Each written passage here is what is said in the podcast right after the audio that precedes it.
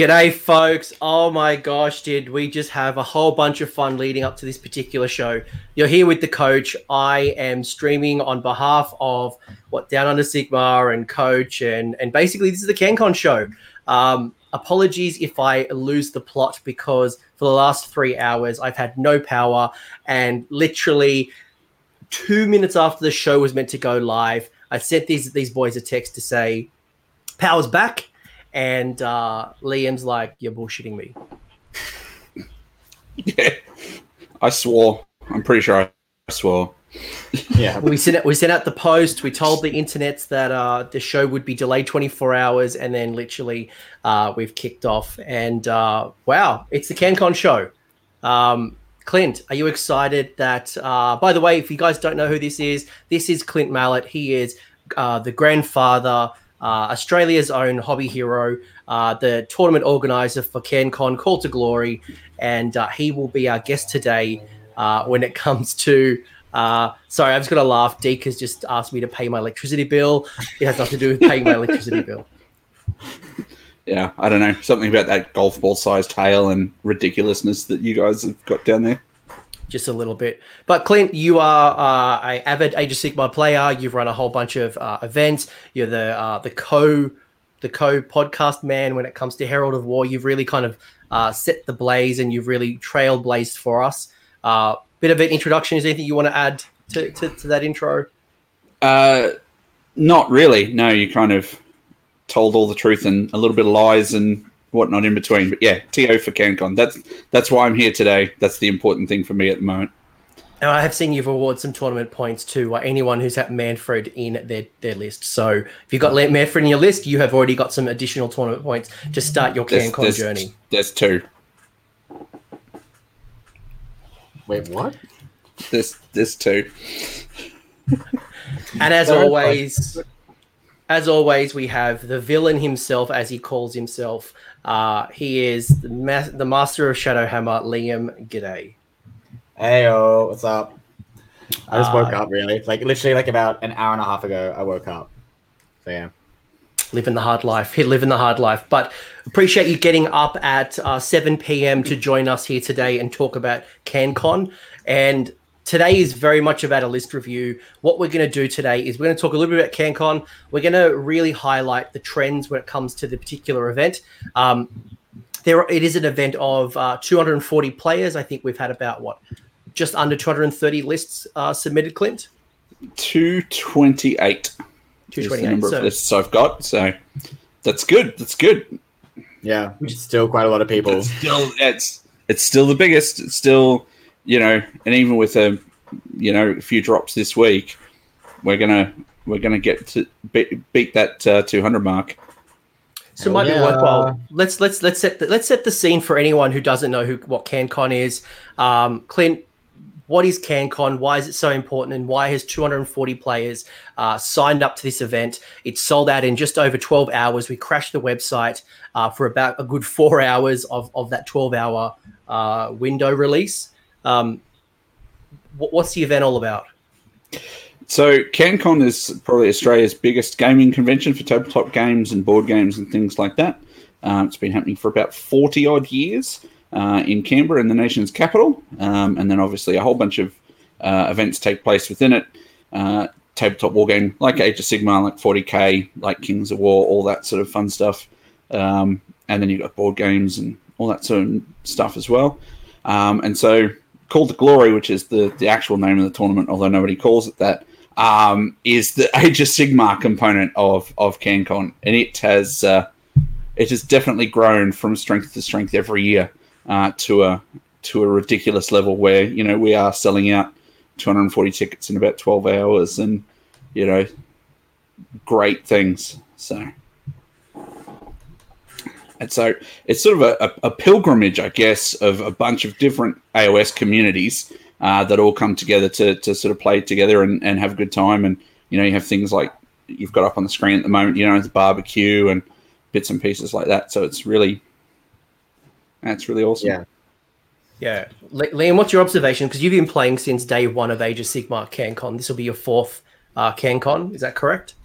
Yes, this will be my fourth CanCon, and I can't believe it's been four years. Holy crap! Um, yeah. Um, what I've seen is just the community grow, and I it just keeps growing. Like I think we just double all the time, and as we grow, the hobby level has been like amazing. Like I remember the first year, some people just wanted to get the army done, like three color minimum, a little bit more than that, like adding some shades and highlights, and that's it. And as the years come on, you just started seeing like epic display boards, epic army conversions, and yeah, it's just been crazy just seeing what like just the community grow with both the gaming and the hobby side of it, and um, and also it's really been fun seeing all the other events hate us because we take all their seats, so it's been great.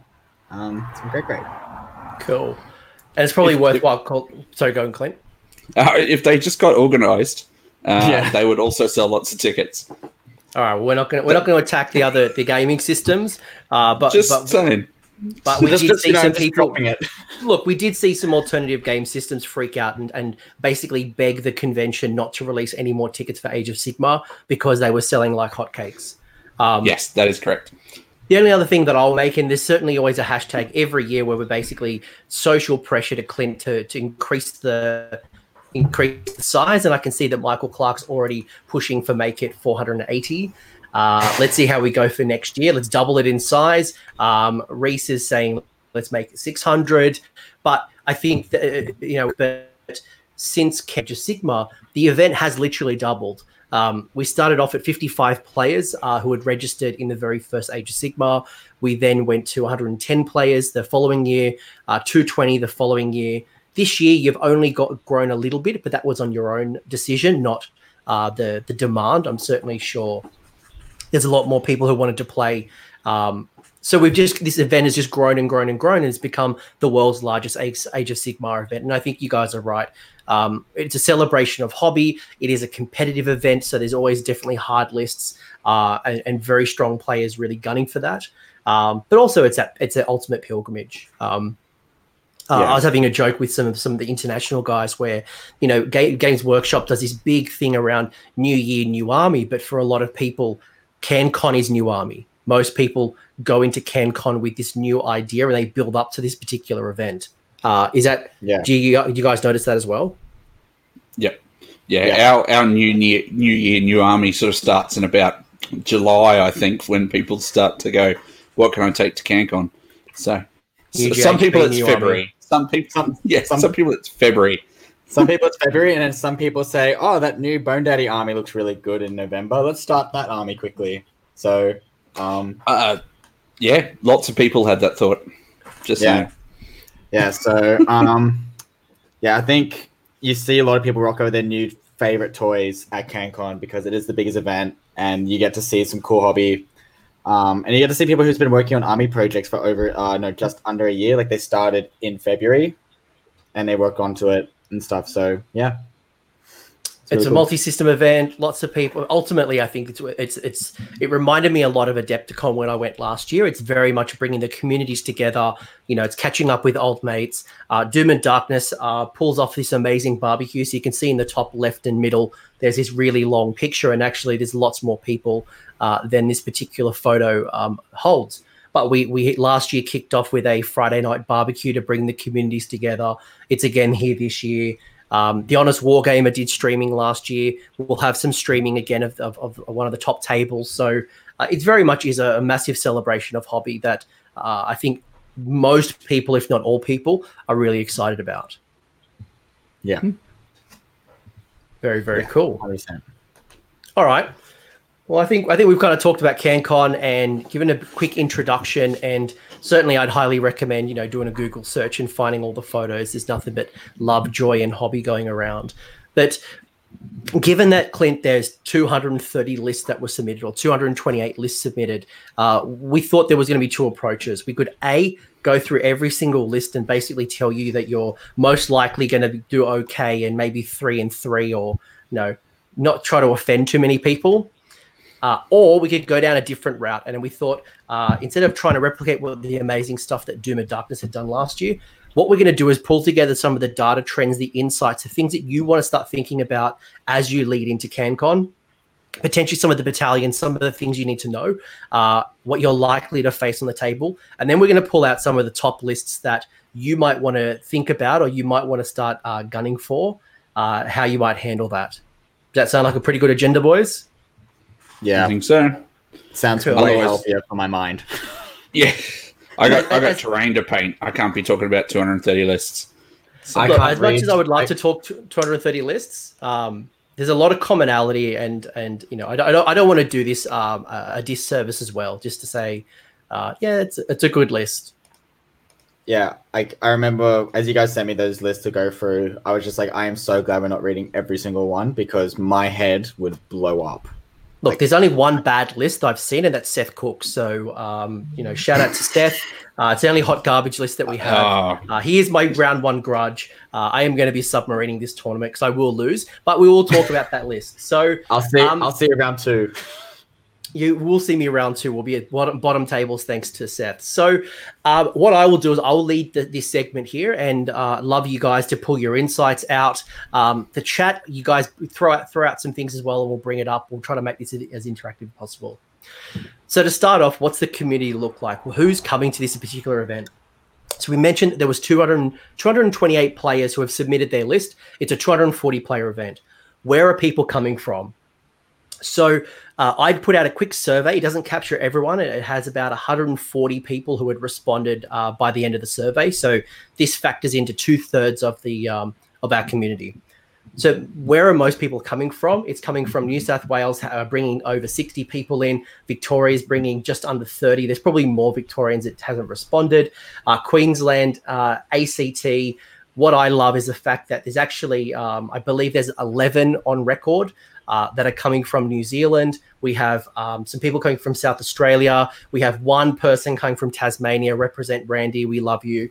Uh, we've also got somebody coming from Florida. We're going to have um, Joe Pagano from uh, the Rage of Sigma podcast. He's coming down from Florida. And then finally, we've got um, some some of our European friends. So we've got some of the uh, the Scottish crew. Um, Clint, were you surprised by some of these numbers, or uh, what's your first take? Um, I I'm slightly disappointed there's not more Queenslanders coming because we know we have a fantastic scene in Queensland, but um, but it also could just be lots of people haven't filled out the survey yet, and you know that's a bit of a shame. But Maybe maybe No, they don't know I how to use it. the internet in Queensland. hey, I'm using the internet currently. My, I wasn't the one with the problem tonight. Remember, you're the you were the delay. So, um, I I'm also a little bit disappointed we don't have any anybody from WA. So we need to we need to work. We need to stretch out the hand and say, come to CanCon, you know, and get some more WA folks next year. But we did I- we did have one or two, I believe, uh, and they pulled out late, uh, if I remember correctly. Yeah, yeah. But perhaps they can get more friends next year, and that way we'll actually get some. So, no. Right. Overall, those numbers aren't super surprising based on you know state populations and stuff. We also need to get someone from the uh, from the Northern Territory. Um, surely they surely they're playing Age of Sigmar. Yeah, I think they are. I think there's a GW in Darwin, um, but I've never sort of been able to find any large scene there. Speaking of scenes, we've got a whole bunch of uh, wargaming communities coming together from uh, all across the world, all across the globe. The top three gaming clubs that are going to be represented is uh, drumroll, please. Measured Gaming uh, is bringing. That's actually wrong. It should be the other way around. Measured Gaming is bringing 13 play, uh, 13 uh, over 13 players. We've got Lords of Ruin bringing in 10. Uh, we've got Clan Filth bringing seven. Then we have a whole bunch of people from Borderline Gaming. We've got Beast of Belko, Hammer Hub, Western Warriors, uh, Model Citizens, uh, Canberra AOS, D3 Mortal Wounds. The, the list goes on. And uh, I don't know if I don't know about you guys, but for me, I looked at this and I was surprised at the amount of gaming clubs that I wasn't aware of. Yeah, I don't know. If, some of them I'm not sure are gaming clubs. Some of them I just think are groups of mates who've come up with a great name. Um, you know, but it's still good to see people getting together and um, you know participating. I know that there's some. You know, the Salty Boys have a few more members than just the one that's there. So bits and pieces like that. So Yeah, It's also- also- Also, this depends on who filled out the survey. Yeah, So- yeah. Joel McGrath, don't screen that because that, that's actually an error. You, you the up up in the actual columns, that's correct. It says uh, measured gaming 13, but the podium has Lords of Ruin. So, uh, long story short, it's it's great to see these communities come along. I think it kind of comes back to what you said, Clint, around uh, bringing your mates, and I think that's one of the reasons why we sell out so quickly. Is that you know each of these clubs really kind of rally together to say, uh, grab your ticket, it's going to sell out, and you know you're selling batches of five and ten really. Pretty much. Yeah, overall. Shout out to uh, the Failed Charge gamers and the Failed Charge podcast, who uh, have no affiliation with each other, but they seem to really enjoy failing charges. Yeah. Yeah, th- that was quite interesting. Um, yeah, big, yeah, the failed charge game, uh, failed charge games from from uh, New Zealand. Completely, completely different thing. Mostly, mostly Lord of the Rings. Very, So- very cool. Oh. We asked we asked the players from their experience level. We had said, you know, how long have you been playing Age of Sigmar for? And it's probably no surprise as we've kind of grown, we can see that definitely there's a larger pool coming in from that three to four year range. So we found there's about 12% of the players that are coming that are within their first year of Age of Sigmar, which I think is glorious that they're coming in. And uh, I've seen a whole bunch of posts where people are saying that CanCon is their first event. So, you know, shout out to you guys. You know, definitely make yourself uh, feel welcome and come introduce yourself because uh, I think we're all excited that the community is kind of growing and um, we can see that there's this real core of, of people who have done this circuit once, twice, three times. Yeah, Yeah. I'm not It's- surprised about these numbers. What, why is that, Liam? Just um like so we got the new edition that's now about a year old. So um and then most of those people who play like went for the new edition have been playing about for four about three years. So seeing that big number doesn't surprise me. But it's good to see that like people who have been playing for less than a year is greater than the ones who've been around for a year, which kind of shows that the game has been a lot more accessible thanks to this edition, if that makes sense. Um because that was a big thing now with like when they made a new edition is it going to be accessible? And i remember you and i have spoken that the game some of the rules have been a bit bloated. And some people say this but the rules are sometimes a bit bloated but it's good to see that it hasn't turned people off about it. But um yeah i'm not surprised that like most people cancon is on their calendar to go to. So seeing that most people who have been playing for about four or so years are coming because they know that it's a calendar to like an event to put in the calendar so yeah And I, and I think for me as well, uh, it's an event that I always go back and rave to my friends in my community. I'm I'm sharing photos. You know, people are watching the stream. You know, th- there's nothing but hype. That people are telling people to come along because it is it's it's one of those uh, moments that if you don't come, you're likely to regret. So um, it's great to see this core of experienced players, and uh, I can't wait to see them all. yeah And then finally, the the the question around, uh, you know, is this your first time playing at CanCon? Well, according to the respondents, about fifty percent or forty two percent of people are saying that this is their first CanCon. So they might have been playing locally in their garages, in their games workshops, uh, with their small games clubs, but they're they're coming uh, they're coming in droves to to to let's you know to come to CanCon. So my advice is make sure everyone's having a great time and you know do your part to introduce yourself uh, if you are coming to this event. yeah pretty cool yeah. It's awesome to see so many new faces, considering like we're not growing the event hugely year on, you know, look, from last year to this year.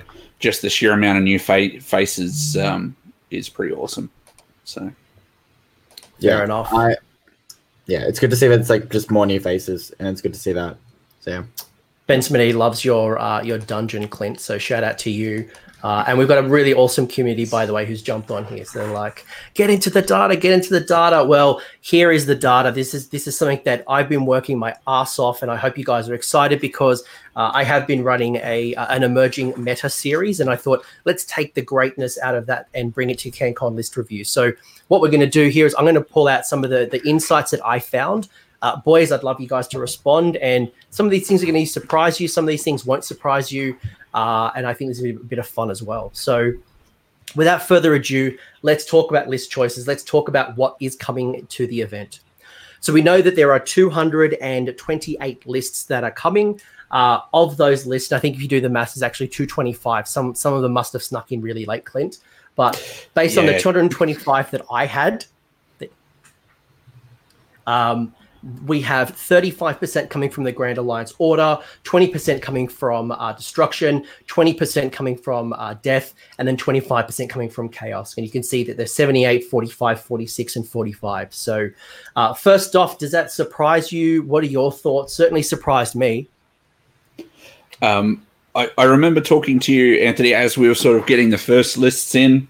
Um, just you know, we were looking when there was about thirty or forty lists in, and it was almost an even split between the four Grand Alliances, wasn't it? It Well, I was think, like dest- oh, I think Destruction was that it was like Order and Destruction that were leading the charge at that at that point.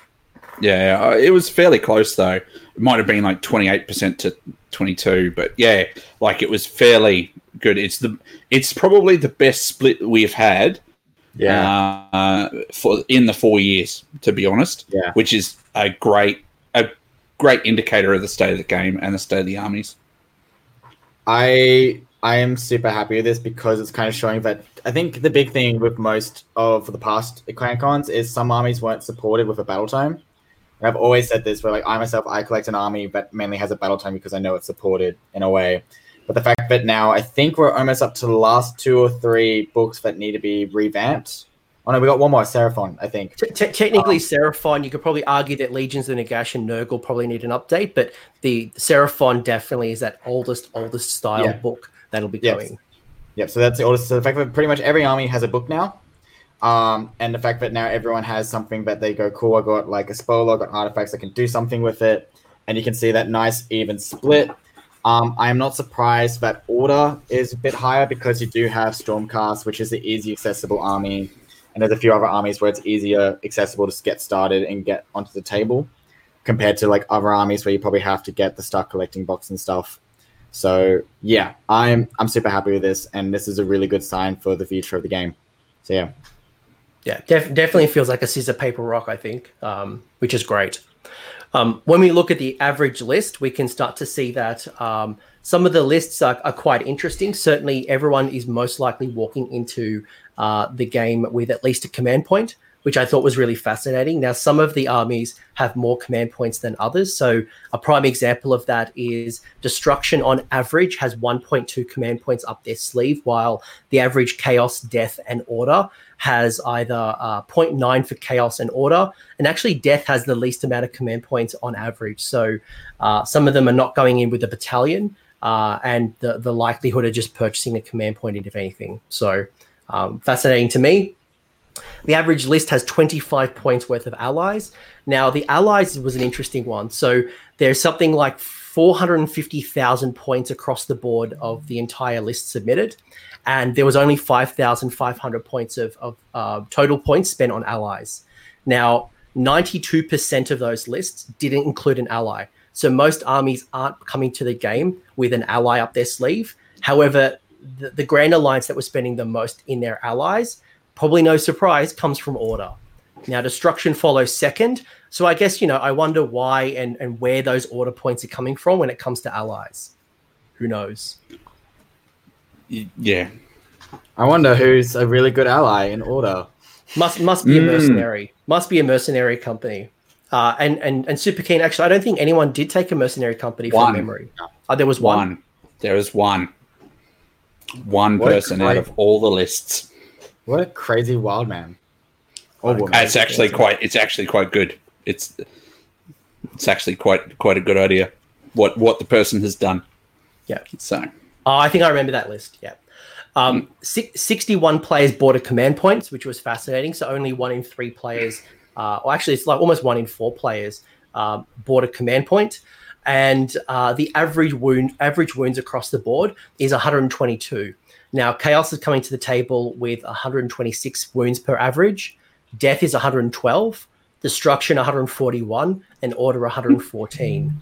Now, obviously, you could argue the quality of wounds if you're taking, you know, large units of grots or gnoblars um, versus some of those death units that are probably a bit more resilient. Um, Liam, Clint, what comes to mind when you see things like this? Again, does that surprise you at all? um, not not really. In, che- in checking the lists, that's the feel that I got around the 120 odd wounds. Um, and uh, allies is a bit of a funny thing. Um, Yeah. but because the way that you try and average it across everything, but yeah, there there was an ally that stood out above all the rest. So Yeah. I'm sure I'm I'm assuming we'll we'll uh, talk about that when we get to him. Clearly, the Fungoid Cave Shaman for that additional uh, command point when you roll a four plus. So, uh, Well, he's- definitely, definitely swinging it with with the Ironjawz lists. Um, Um, yeah, and one thing I want to say quickly about that slide is that due to the new edition of like General's Handbook, where you can only buy one command point, has generally brought people to only be able to get. Because last year you would see so many people buy two or three command points, especially in death and stuff. So, yeah, Okay. Yeah. Uh, I wanted to look at the size of the list to see uh, what's the likelihood of you getting a triumph. So if we look at this, uh, we can see that uh, 50, 56% of people uh, are actually coming in at 2,000 points. We can see that an additional 22% are coming in at 1990. So almost, what's that, 70, almost almost 80% of lists are coming in at, at 1990 or 19 or 2,000 points. So really, if you're sitting in this 1980 or 1970 or even 1960 for some people, there's a really strong chance of of um, getting a triumph, and you probably should remember to ask your opponent and remember to use a triumph, uh, especially if you're sitting in that bandwidth because you're definitely walking away with one. Yeah, I, I don't see the people on 1960 um, ever. Obviously, they're never not going to get the triumph, but they need to make themselves some cards to take full advantage of the fact that they will probably get one all the time, unless they run up against one of the other two percent of people that have the same size. just just be like, well, how many points are you? Nine sixty? No way. Yes way. Yeah. So look, it's, it's something that's often forgotten about. So just you know, look look at the stats and know that uh, if you're sitting in that, yeah, if you're if you're sitting at 1980, there is you should walk away with a triumph in most games. It'd be very unlikely that you won't walk away with a triumph in a couple of your games. So definitely remember to roll it. Yeah. Mhm. Make yourself some cards or something. Make yourself some cards. Try to find a marker. Make sure to ask your opponent. When we dig a little deeper into the list, we can see that who were the most popular list. Now, uh, obviously, there's a massive spread. I think literally every allegiance was represented. But of the top 20 allegiances, we can see that of the list submitted, Cities of Sigmar, Ogre Tribes, Ossiarch Bone Reapers, uh, Idoneth Deepkin, uh, Skaven, Fyreslayers, Ironjaw, Stormcast, Tzeentch, Slaanesh, Seraphon, Khorne, Sylvaneth, Nurgle, Gloomspite Gitz, Kharadron Overlords, the Big Waaagh. Obviously, Big Waaagh Bone Splitters, and Ironjawz are split out for the purpose of this. Um, Flesh Eater Courts, Nighthaunt, and Legion of Grief all represent the top 20, 20% of allegiance lists. Um, It's interesting. Um, now, what was Deepkin like last year, Clint?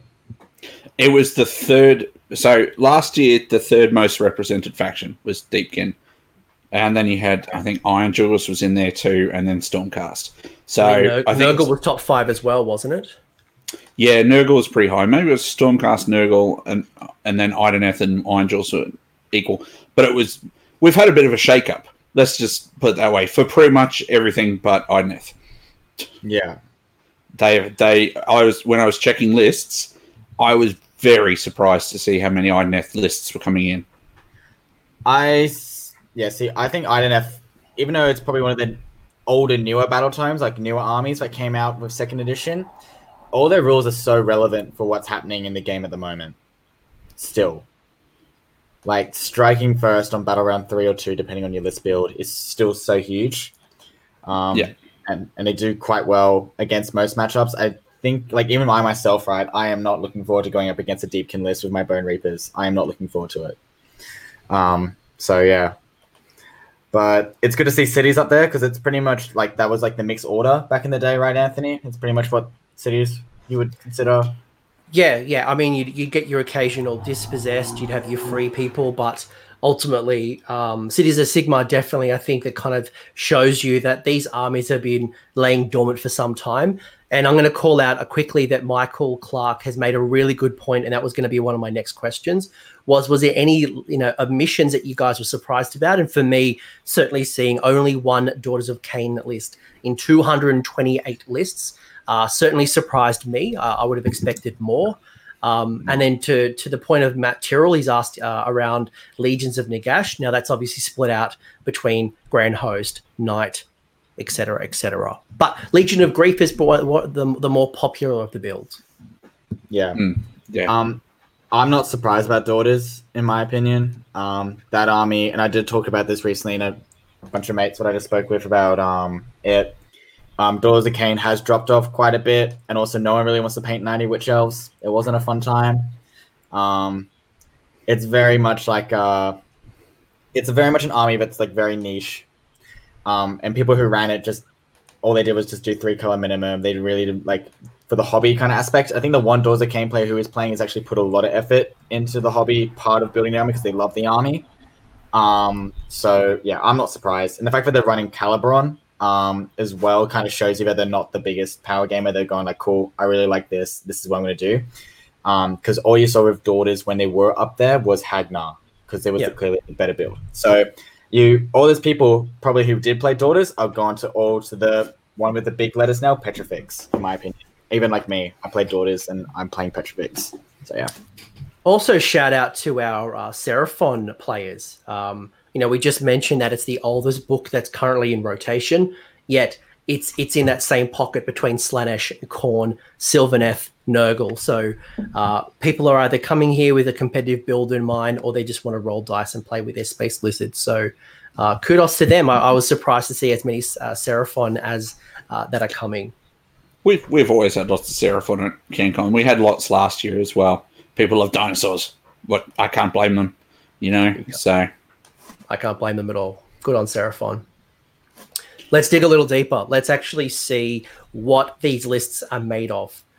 So when we look at the realms of origin, basically the, where, where you are coming from. Now, some armies, well, actually only one army is uh, is man is mandated by your allegiance. So cities of Sigmar forces you to come from one of the two realms. But from most other armies, you're obviously tied into uh, choosing a realm, and often that's derived by uh, the artifact that you want to pick from Malign Sorcery.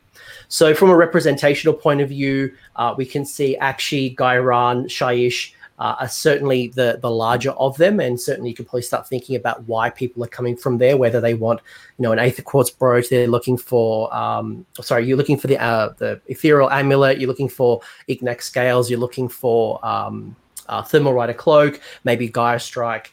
Um, some of these armies are certainly more more more um, they're looking for more of those than others. Uh, what surprised me was a 30 odd percent of people who actually didn't come from a realm, whether they forgot, whether they, they're just not as narrative as, as some other people, or uh, they just don't find a reason to, to take a realm. Um, some people, but some people also pick a realm and then do nothing with it, though. So, yeah, you know, um, you know, I remember seeing a bunch of lists that have, you know, they'd picked Ulgu or Shyish or whatever and had nothing from the realm there. So it'd be interesting to see how that translates, whether that is their narrative, whether their army comes from there, or they've just picked one that they like. So. Yeah,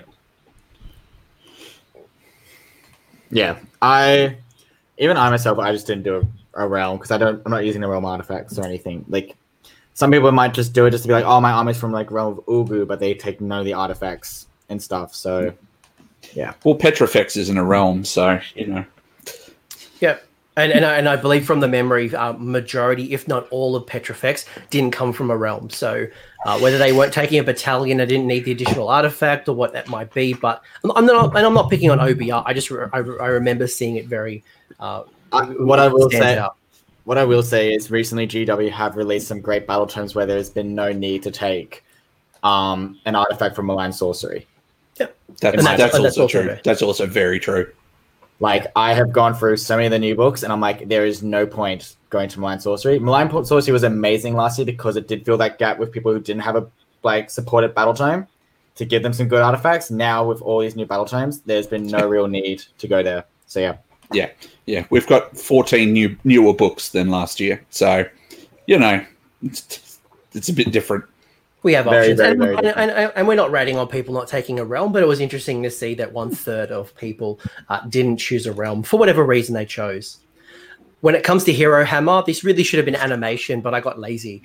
So I wanted to see uh, is this game going to be Hero Hammer and and what's going to happen here?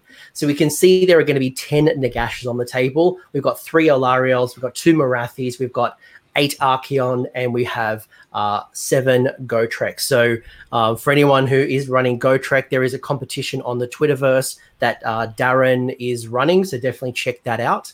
Um, but seven Gotreks. Do, do we do we expect more considering his 520 points? Do we expect less?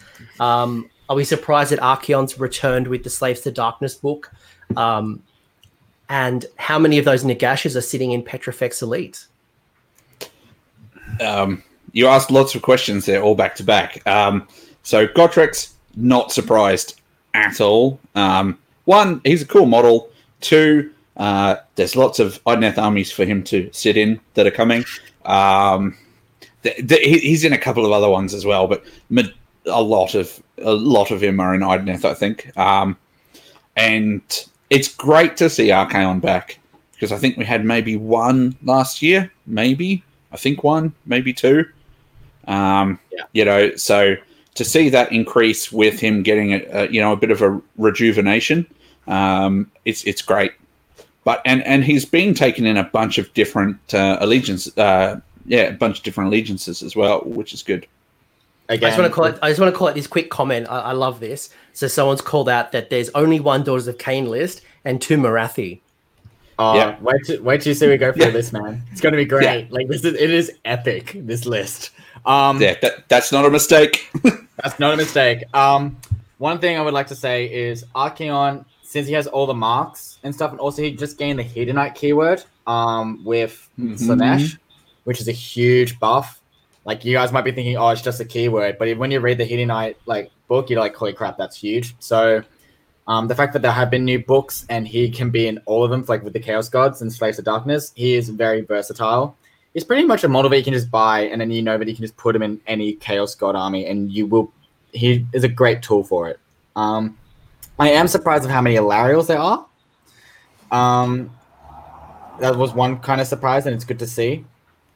Um, and then Gotrek, I am not surprised by those numbers. I actually was expecting more because for a 2,000 point army, if you just want to get an army done quick, just paint him up and he's fine and just do the rest later. Yeah, but, yeah, but you, you look at what's populous in order, which is cities, mm. and he doesn't fit as well in cities as he does in everything else. Because cities I, needs all of the all of those points to buy all of their tools to do their job. So yeah. you know, I think it, if he fitted into cities better, you'd probably see double digit Gotreks. I, I really wish they would allow him to be in that book. Just be like, he's allowed to gain the keyword. Like, imagine him on Tempest Eye. Just being like, cool, let's do something or something like that. I think that'd be cool. But yeah. Um, we have no gore. Oh no, we have one gore. Um, Gordrakk. Yeah, we do. We do, and it's going to be one our one of our list reviews. So uh, I think yeah. there is at least one uh, Gordrakk. Um, cool. Yeah. Not surprise, no surprise. And I, I, can see the chat's like asking me a whole bunch of other things. I want to know different parts. Uh, unfortunately, I didn't look at Thanquol. I didn't look at all other things. I don't remember there being a Thanquol, but I don't think uh, there was a Thanquol. Feel free to no. check the list yourself. Clint, You've published the lists already, so feel free to. Yes, Ben Spinetti, Volturnus is a character. There's lots of like millions of characters. Chill out. Um, well, it's actually probably more Volturnuses than there are Morathis. I think he's, I think he's, he's got a point there. There are a few Volturnuses. This was yeah, about Hero Hammer. This is about the most expensive Vol- ones that we have. Turnus is also a hero. Most expensive. Right. Anyway, moving along. Moving along, Clayton. uh, when it, on the same weekend we have LVO that's happening. So LVO is uh, one of America's largest events, and in, uh, they have their Age of Sigmar tournament with 169 uh, players, so a little bit smaller than us. And uh, there was an interesting fact put out the other day by uh, Dan AOS Shorts, and he had said that there's something like 950 Mortek Guard. I put out a post to ask how are we tracking, and the good news, depending on how you want to look at it, is that we have uh, 790 Mortek Guard. So, um, what that you means? should all be ashamed of yourselves. um, can I? Yeah, just with that Mortek guard thing, I think most of these people who are running, um, when we look at the list or when you see the list for um, OBR, a lot of them are actually quite heavily based off the Feast of Bones box. So I think a lot of people bought that box and just got the Mortek guard and probably bought an extra box or two. And they didn't do what America did, where you buy like 30 of just the separate Mortek guard and go nuts. But they're also one of the best units in the book, though. So it's Yeah. it would make sense that you would see them. It's cool to see though that some and like I don't want to go too much into OBR, but some people in OBR literally picked cool models over like OP. Like there's just some models where I'm just like, why is this in this list? Like why is it there? Like you're not using it like effectively, but I think they must have just liked the model, like the harvester. So yeah. Yep. But- and Michael Clark raised a really good point as well, is to say that uh, so there are other there are other dying uh, undying hordes. So I, I mentioned the Mortek Guard, um, the Chain Rasp Horde. There are 690 of those coming, 660 Clan Rats, 600 Plague Monks, 360 Hearthguard Berserkers, uh, 300 Skeletons, 260 Grots, 250 Daemonettes, 230 Crypt Ghouls, and uh, Michael had mentioned you know 600 Plague Monks even after they had uh, their War Scroll rewritten. So uh, very interesting to see how they play out, and if that was a decision that uh, they just rode the War Scroll change, or if they have found some new secret tech that they're going to tap into uh, at CanCon. So many, so many undying horde. Yeah, I think I think plague monks are still good, and they still make up bulks of like the. You've got six hundred plague monks there, but you'll find that like hundred and twenty at a time will be in a bunch of lists. Like there's a lot of lists that have lots of plague uh, plague monks in them. Yeah. Fair enough. When we look at the allegiances, and again, we've just looked at the top six for this particular one to see of the allegiances, where are they coming? So maybe you want to start getting your head across these. When it comes to Cities of Sigmar, there are 19 Cities of Sigmar lists, and we can see that Hallowheart is the one that dominates the most. There are eight of the 19 that are coming from Hallowheart. That's the magic based um, city. Followed by, we've got a kind of an even spread between Anvilgard, Greywater Fastness, Hammerhal, Living City, Tempest Eye, which has some definitely benefits when it comes to shooting. They've uh, they're kind of coming in second. Um, Hallowheart, does that surprise either of you? Or are we expecting more of Tempest Eye, or, or what's your take, Liam?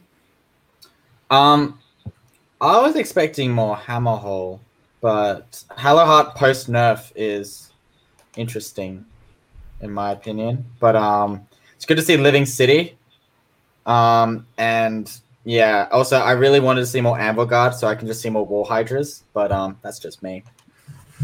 But yeah, Hallowheart's still really strong though, even with the with the adjustment that they got in the errata. They still have wizards that get two spells each, and you know Yeah, um, it's- you get rewarded for taking wizards in you know in in a game where there's going to be lots of magic, and with you know CanCon being in the realms uh, realm of Ghyran and having access to those spells, I think Hallowheart was the natural choice.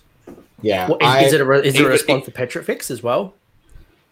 I I think people don't who are running, I think people who have been got a Hallowheart list have been playing Hallowheart probably from the start of the Cities of Sigmar book, maybe going Wizard heavy, and that book came up before Petrifex Elite. Um, I think what you'll see now is hopefully if these OBR players wake up, is they start realizing there's going to be so much magic now thanks to Tzeentch coming in, especially now since that book came out and we still got a few Tzeentch players, and it'll probably just increase after CanCon, but they'll start going to the other legions and start playing with them. But um, yeah, that's just my opinion. That um, I think those Cities of Sigmar players have had their list set on even before OBR. Ogor Mawtribes, which was our second uh, most popular list submissions. Um, we got Blood Gullet, which is clearly the one that's leading the charge. When we have Boulderhead, then there's a kind of little bit of a splattering between Meat Fist, Under Guts, and uh, Winterbite. Um, cool. Nothing I want to say here. And obviously, we'll dig a little deeper with the lists, but just making sure you guys want to chat. Uh, the chat has definitely been calling me out here on this particular one. So the Ossiarch Bone Reapers, there are 18 lists, and 18 are coming from Petrifex Elite. Uh, boy, did that surprise me. No, Not, not, not. Uh, I remember all- Yeah. Can I say I was talking to you about this before this mission. I'm like, I'm gonna be the hipster, bringing in um Mortis Praetorians, and you literally talked me out of it. You said, I did "No, are you sure about it? Are you sure it's a good idea?" Blah blah blah. I could have been that one person. Not All cool, right. man. But yeah, Uh, um, Yep. not surprised. Cool. Clint. I've I've really nothing to say on that. I think I think it speaks for itself, and I think Plus I think one what armor, you'll find, one. Yeah, I think what you'll find is you'll you'll see uh, teams a, a team at GW looking at some of these stats and going, hmm, okay, that's where that's where we need to to devote some attention. Also, LVO again, just quickly. I think they had 19 lists, and all of them have been to Petrifex as well. Hmm. So one weekend, almost 40 lists, 40 Petrifex. Like, yeah, Yeah, And Super Yep. King said Liam's trying to desperately uh, avoid the topic of staying on him chasing the meta at CanCon. So uh, we'll Liam is how a you- meta chaser. The end. that's Yeah. that discussion done. uh, Idoneth Deepkin, we've got uh, was it Fuethán and Dhom-hain uh, represented probably from the strongest of the 15 um, yeah, Fyreslayers, basically all coming from one lodge almost. Um, yeah. someone's missing. I don't- surprised by that. And then finally, Tzeentch. Um, we've got our um, a bit of a spread when it comes to Tzeentch, but certainly one that's stepping up more than others. Yeah. Um, Yeah. res- respect to these Tzeentch players because they literally have had the battletome for less than two weeks. Um, yeah.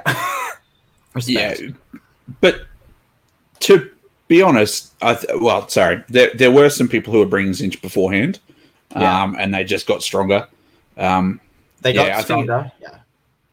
yeah, I, I I know probably what are there nine Tzeentch players? I know probably four that were already already always going to be bringing Tzeentch. So I think they For just example- got Yeah, as Sorry. you were saying, for example, Ash McEwen, he was always going to take it, like take Tzeentch. But the new book, he was like, "Oh, okay, I'll see what happens," because he didn't know if it's going to be a huge shakeup if he had to paint more or whatever. But um, yeah, and I've played against it, and it's strong. Like that book is super strong, so it's good.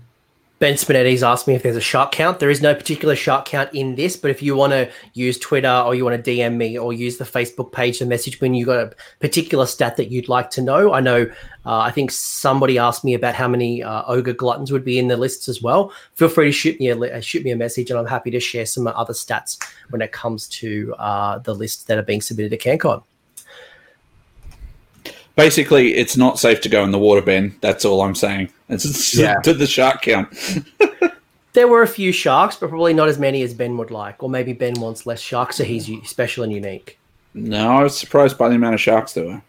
I was surprised by the amount of soul grinders we had. There's a whole bunch of soul, soul grinders coming, and uh, more than just one player. Yeah, most of them are one player. Um, let's keep let's keep going there.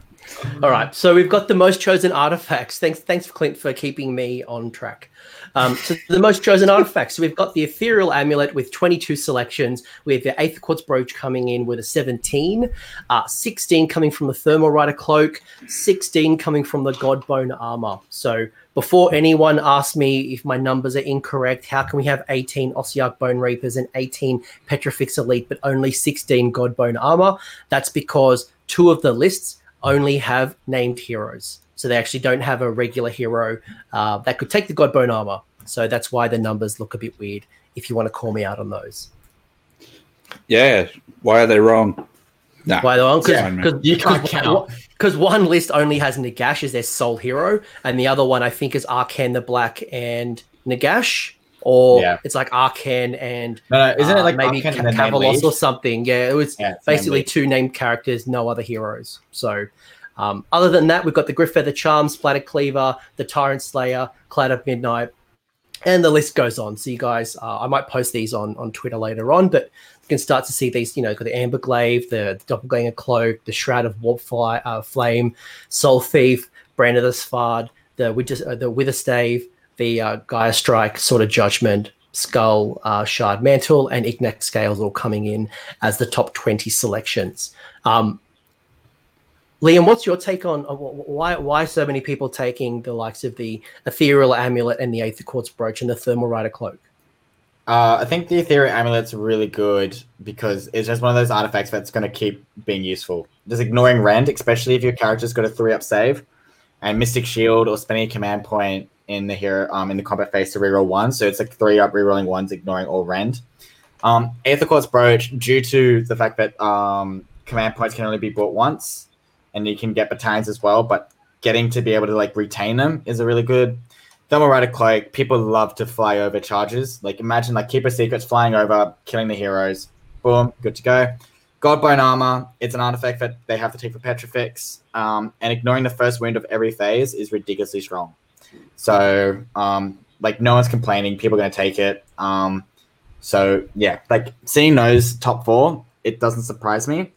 Um, and it kind of shows you that ethereal amulet really needs to be fixed in a way because it's a lot of things like for example we see in death where it's like a must include for your vampire lord um so yeah like i i would love that rule to be changed or something to be changed because um it's just too good it makes sense even some people are taking it with a four up save like i saw some people with um a Ghoul King on Terrorgeist with ethereal amulet just to have a constant four up save so yeah it's really good and as someone else said stonehorns Yeah, M- Michael Pen- Michael Penne said uh, the amulet on the Mawcrusha and the Stonehorn is the trend that we're seeing right now. That's where Yeah. a lot of those uh, ethereal amulets are going uh, towards. they got they have a three up save. They can't get bonus to cover because they're monsters. So having that three up save makes them really durable when they're a massive target to kill. So yeah, Clint, anything you want to add to that? No, I don't really have anything to to say. You actually, although it would be interesting to see what the numbers were like if you took out all the compulsory artifacts. So where people are given a choice to see, but I suppose your first three they are uh, obviously non-compulsory, but then like your number four and number four, six, five. Seven, eight, like there's a bunch in there. It'd be interesting to see how that splits once you take out the compulsory ones. We're Cloud of Midnight. yeah. Yeah, like for Yeah. example, Cloud of Midnight, which is a Deepkin one, is super strong. Shutting down here, um, shooting and stuff is really good. So yeah, it's really good. Brandon, Brandon the Svard uh, is coming from all of you know Ogre tribes. So uh, yes, you're right. A, lo- a lot of these artifacts are dictated by the uh, the sub allegiance people are taking. But what isn't uh, being being chosen by the sub allegiance is the endless spells. So uh, I'm a big magic person. I love my magic. I went from Gitz magic to to Hallowheart magic. Yes, I am one of those eight Hallowheart players. But of the uh, of the endless spells being chosen, we can see that 20 are coming from the Balewind Vortex. Uh, no, that's why I got double Balewind and also Vortex? 16 That's- are coming from the. Balewind Vortex. That's really awkward. Clint, you keep, keep talking, and, and while I quickly stall and actually get the, the actual correct number. Right. Okay. Um, yeah, we did see lots of Balewind vortexes, um, and lots of Emerald Life Swarms, which I'm not surprised about. We're playing in Ghyran, so who doesn't like uh, enhanced healing on their endless spells? Um, and then I was really surprised to, to see how many um, how many of the Bone Reapers spells there were. That Bone Tithe Shrieker. There's like, yeah, there, there were quite a few, and I I was very surprised that people had the points for it. Well, by the way, by the way, just look looking at the numbers. Sorry, uh, this is an input error. The first one is Geminids. So t- there are 20 Geminids. Uh, Balewind is 16. Right. Life Swarm is 16. So Geminids is the number one choice of uh, endless spell. So That's that's good because that was confusing because it was not in your list anywhere, and I knew there were some. yeah, Clint, Clint, how do we give Anthony this job again?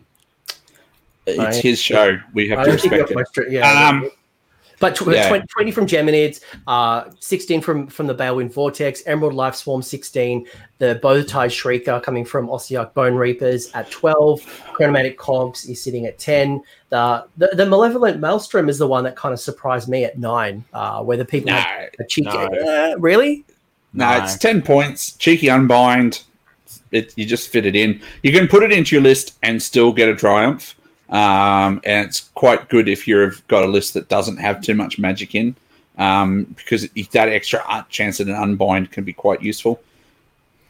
So Um, so Clint, to get on back to what you were saying about the um Bone Reapers spells, Bone Reapers are in a really weird place where their points are kind of odd.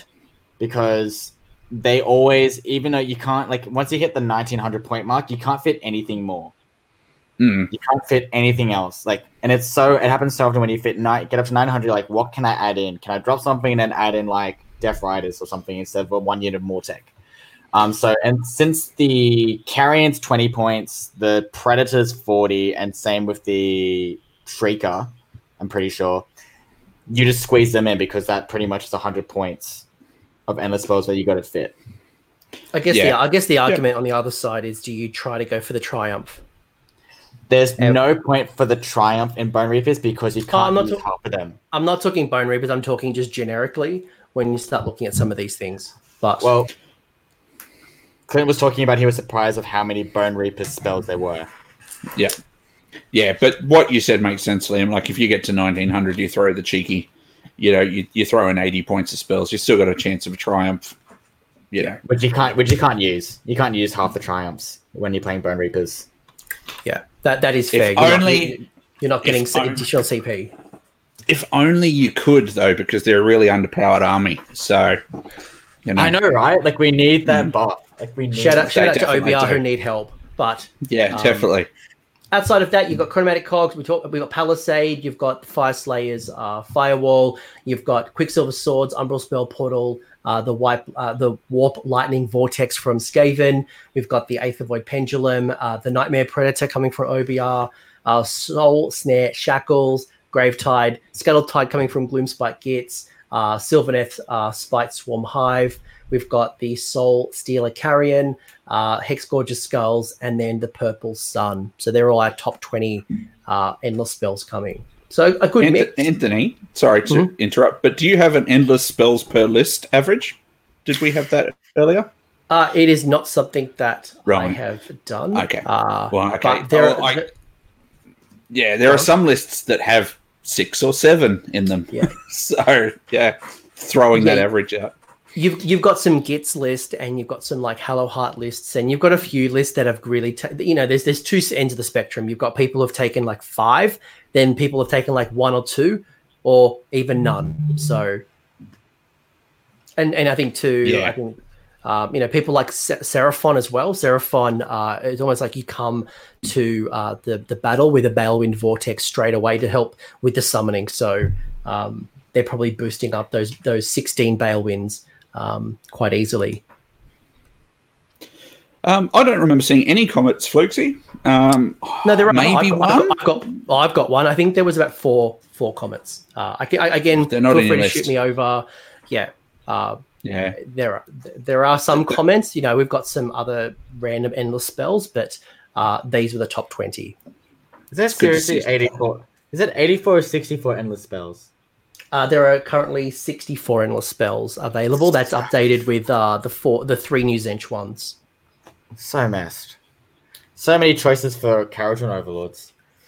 Um, The final data set that I'll share with you guys before we get into our, our favorite lists uh, is um, some other things to consider. One is going to be uh, the battalions. So there are a few dominant battalions. The Iron Fist coming out of the um, the the Ironjawz, uh, Lords of the Lodge coming out of the Fyreslayers. Uh, Supreme Sybarites is uh, OBR. no, Slaanesh. No, what is it? Slaanesh. That's it. Slaanesh, it's the character one. Yeah, that was that was a that was a question mark after I said that, not an exclamation mark. That's that's why we answered you. That's why I we appreciate- answered you. me, me, me, me. Uh, and then we've got a whole bunch of other ones like the Gorman, the uh, the, the Shield Corp from uh, OBR, Thunderquake is coming out from uh, our Seraphon friends. We've got the white the Whitefire Retinue uh, coming from Hallowheart, uh, Tyrants of Blood, Skull, Change Host, Shroud Guard. Um, so interesting sh- uh, change host. We know there are nine Tzeentch lists coming, and uh, four of them have the change host.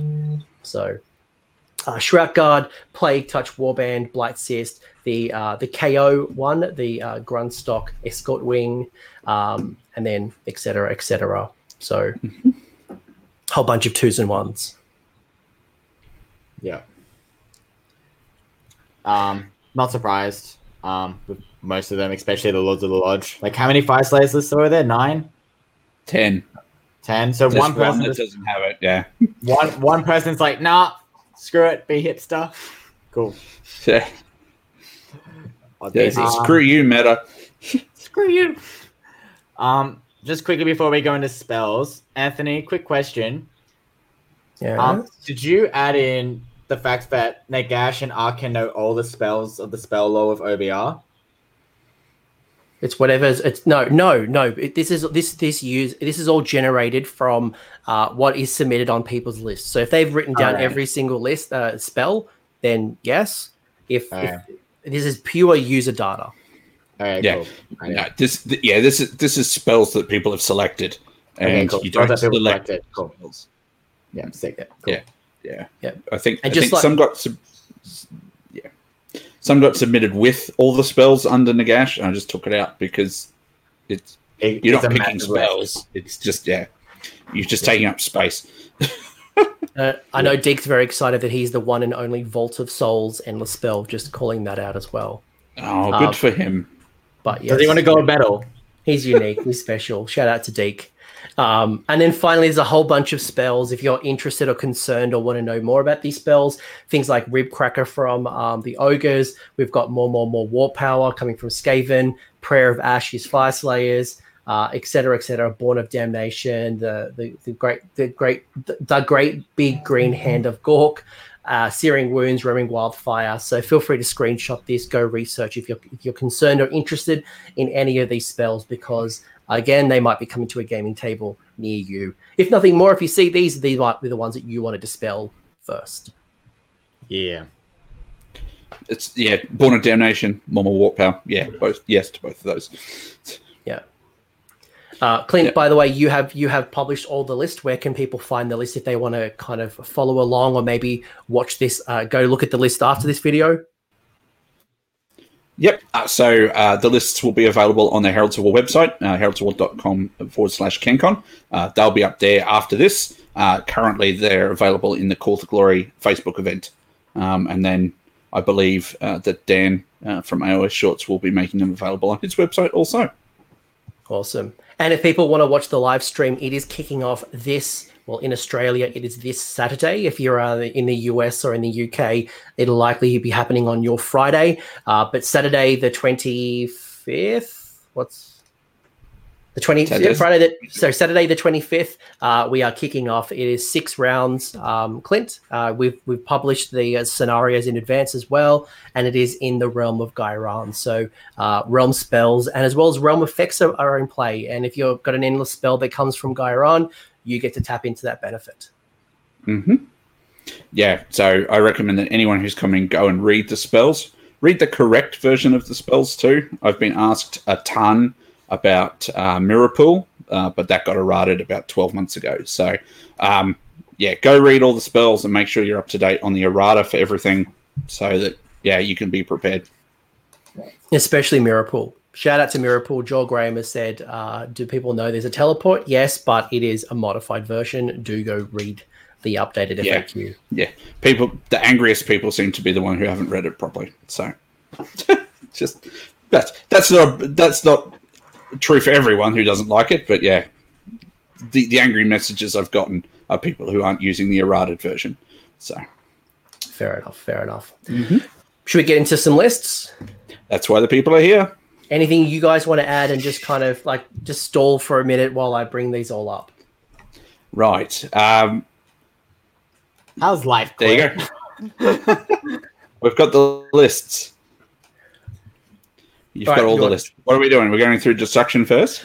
Yeah, let's start with Destruction. Shout out to Destruction, our friends, uh, our friends from Destruction. I think uh, they were the third most represented faction, and uh, we've chosen the way we're going to do this is given that there is like 200 and almost 30 uh, lists, we are going to choose some of our favorites, whether they are top 10 contenders or you know top 20 contenders, ones that are really interesting, ones that we thought were the stronger of the build. There are a lot of um, similarities between certain builds. Um, but there are minor tweaks across the way. So uh, we're calling out some of the key ones. Uh, if we don't talk about your list, it doesn't mean that you're hot garbage. It just means we don't have 12 hours to do a list review to tell you that your list is good. You could potentially win CanCon. It's going to depend on the matchups, which is likely what we would have said, uh, depending on who you are and how much we like you. So does that sound fair?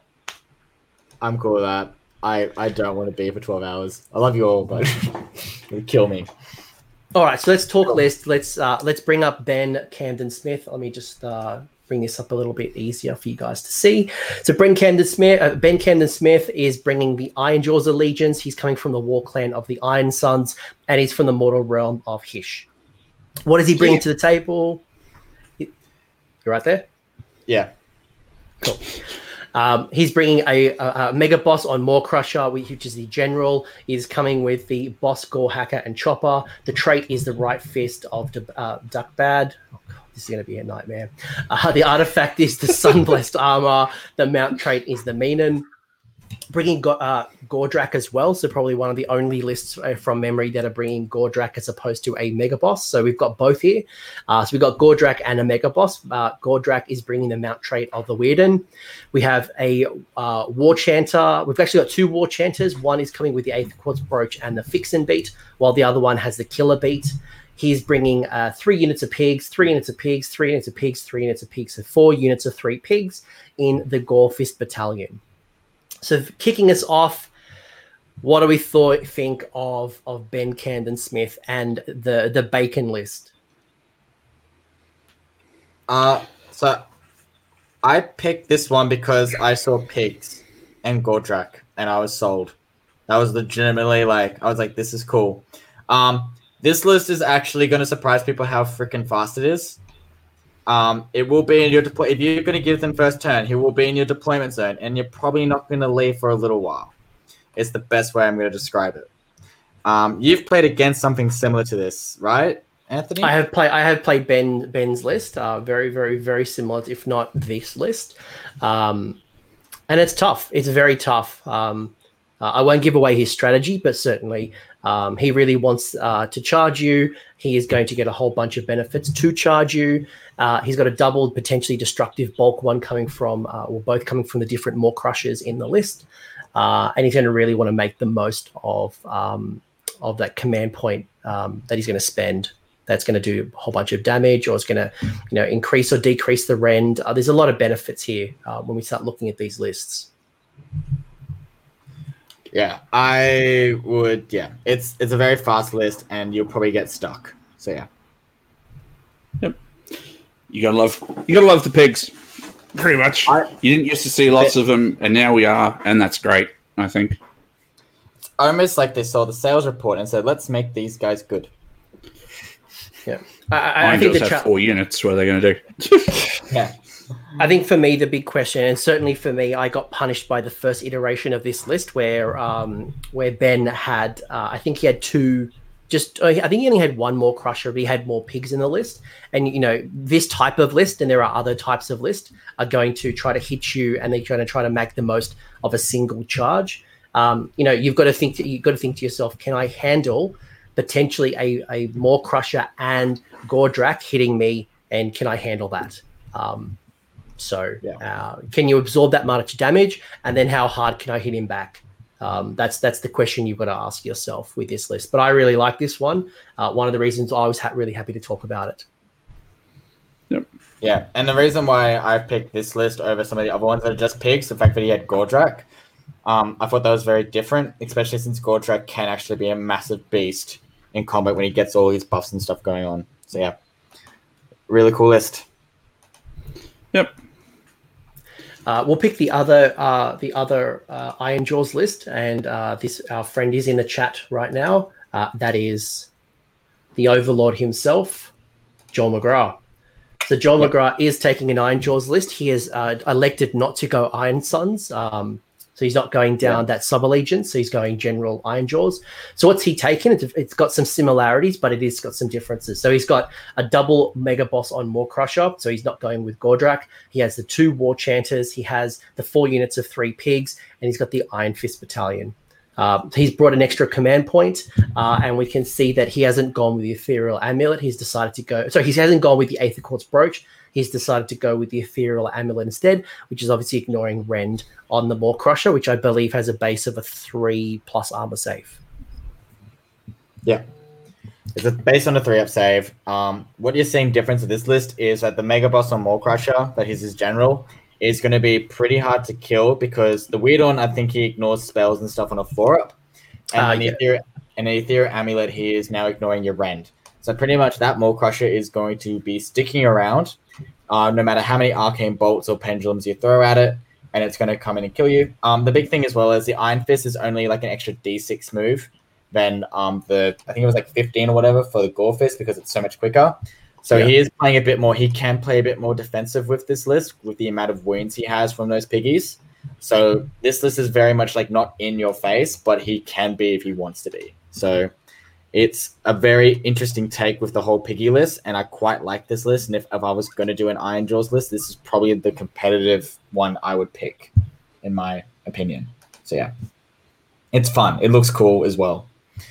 So yeah, Yeah, just, just nothing more to add to that. All right. Well, and, and to be honest with you, Joel McGrath is a you know not only represents the the overlords of Measure Gaming, but also is a masters level player as well. Someone who uh, certainly is, is winning tournaments and is you know really going to challenge for uh, the top ten, if not going for podium. So certainly someone that I would want to watch out for. Yeah. The next one from the list we'll pick is uh, we'll go to go to my little favorites. Who, who who wants to do the big the big wog? Let's focus on the little wog, and we're going to pull up three Gloomspite lists here, all very different. Uh, I'm very excited about. The first one here is Jason. Jason is running uh, a very much a Troggoth themed Gloomspite Gitz list. Uh, one has got the the Dankhold Trog boss, which has got the Loon skin and got Gaia Strike. We've got two Fungoid Cave Shamans. Uh, one has the Verdant Mantle. Uh, one has the Hand of Gork as a spell, while the other one has Itchy Nuisance. So one's got a teleport and one's got a minus one to hit. We have a unit of six rock, uh, uh, the the not the Fell Water. We have the Rock Gut Troggoths. We have a unit of three Rock Gut, another three Rock Gut, three Fell Water Troggoths, three Fell Water Troggoths. Uh, to complement that, we've got 20 stabbers, we've got uh, 20 stabbers, we've got 20 stabbers, and we've got the Trog Herd Battalion. To go along with this, we've got two spells. One is the Scuttle Tide, probably my absolute favorite endless spell. I wish I had it still today. And Geminids, one of our first of many Geminids. Um, so this is coming in at a total of 1970 with an additional command point, obviously, from the battalion.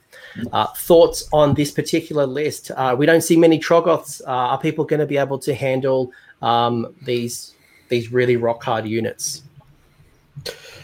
Um, ordinarily, I'd say maybe they can, uh, but they are going to be wrapped in. Uh, I imagine they'll be wrapped in stabbers, so that you're not actually fighting the trolls. Um, and then they'll just be whacking stuff over the top.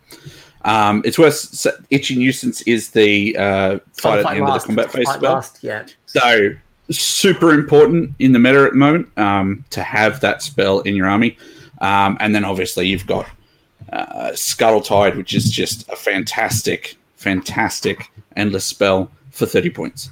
Um, I, I'm really excited by this list because it's full of trogs, um, which is not something that you see all the time. Um, but it's also got those those bodies from the stabbers to, to hold objectives uh, as well. I think it's cool. Trog Trollguard's a really it's an interesting battalion, but it's a lot of points for what it does. Um, I think it's like uh, wound rolls of six does plus one damage. Yeah, if an unmodified wound roll of an attack is made uh, by in the melee phase, um, Yeah. yeah, is a six, you add one to the damage characteristic. Yeah, and I thought it was really interesting, but he really went MSU pretty much with the Trogos. Um, because if you did like two units of uh, six rock guts, I think that would kill quite a lot. But he does need to spread around the board. But I rate this list. I think it's cool. Interested to see um, what it looks like on the table. So yeah, The Fungoid Cave Shamans on a four plus each round are going to generate additional command point, which will be fascinating to see how he uses that. Um, on top of that, obviously, we've got Gaia Strikes. We've got an absolute uh, beat stick when it comes to the leader in combat. Um, the the thing that you've got to remember as well is uh, I'm assuming Jason's going to bring his Allegiance terrain piece, which is going to allow him to, uh, should those units of 20 uh, stabbers die, on a four plus, he can bring it back uh, to a half strength unit. So, you know, you could hand of hand of Gork a unit of 20 up the board, claim an objective, they die, they come back as a unit of 10, then fling them up the board again. So, um, potentially a really interesting strategy and potentially could could have a lot of fun. Uh, and the Scuttle Tide, which is my personal favorite endless spell, is allow you to drop down essentially a wall, uh, but it, it, it happens uh, next to a terrain piece within one inch of a terrain piece, and it does damage uh, if you end a move or a charge. I think within six uh, of it. So it's a nice little way to get um, to a backboard or potentially uh, hit something that you you really need to do damage with, maybe whether it's a, a catapult, whether it's you know a, a hero sitting behind the scenes. Um, I really like it, and I think these rock guts could uh, could be hard to take down. Yeah, so many wounds. That's it, and and obviously, and they and the, the the trolls can regenerate as well. So, uh, and there are plenty of ways to to to bring those wounds back. So, um, good call, Jason. Anything you want else we want to add to this? No. Clint.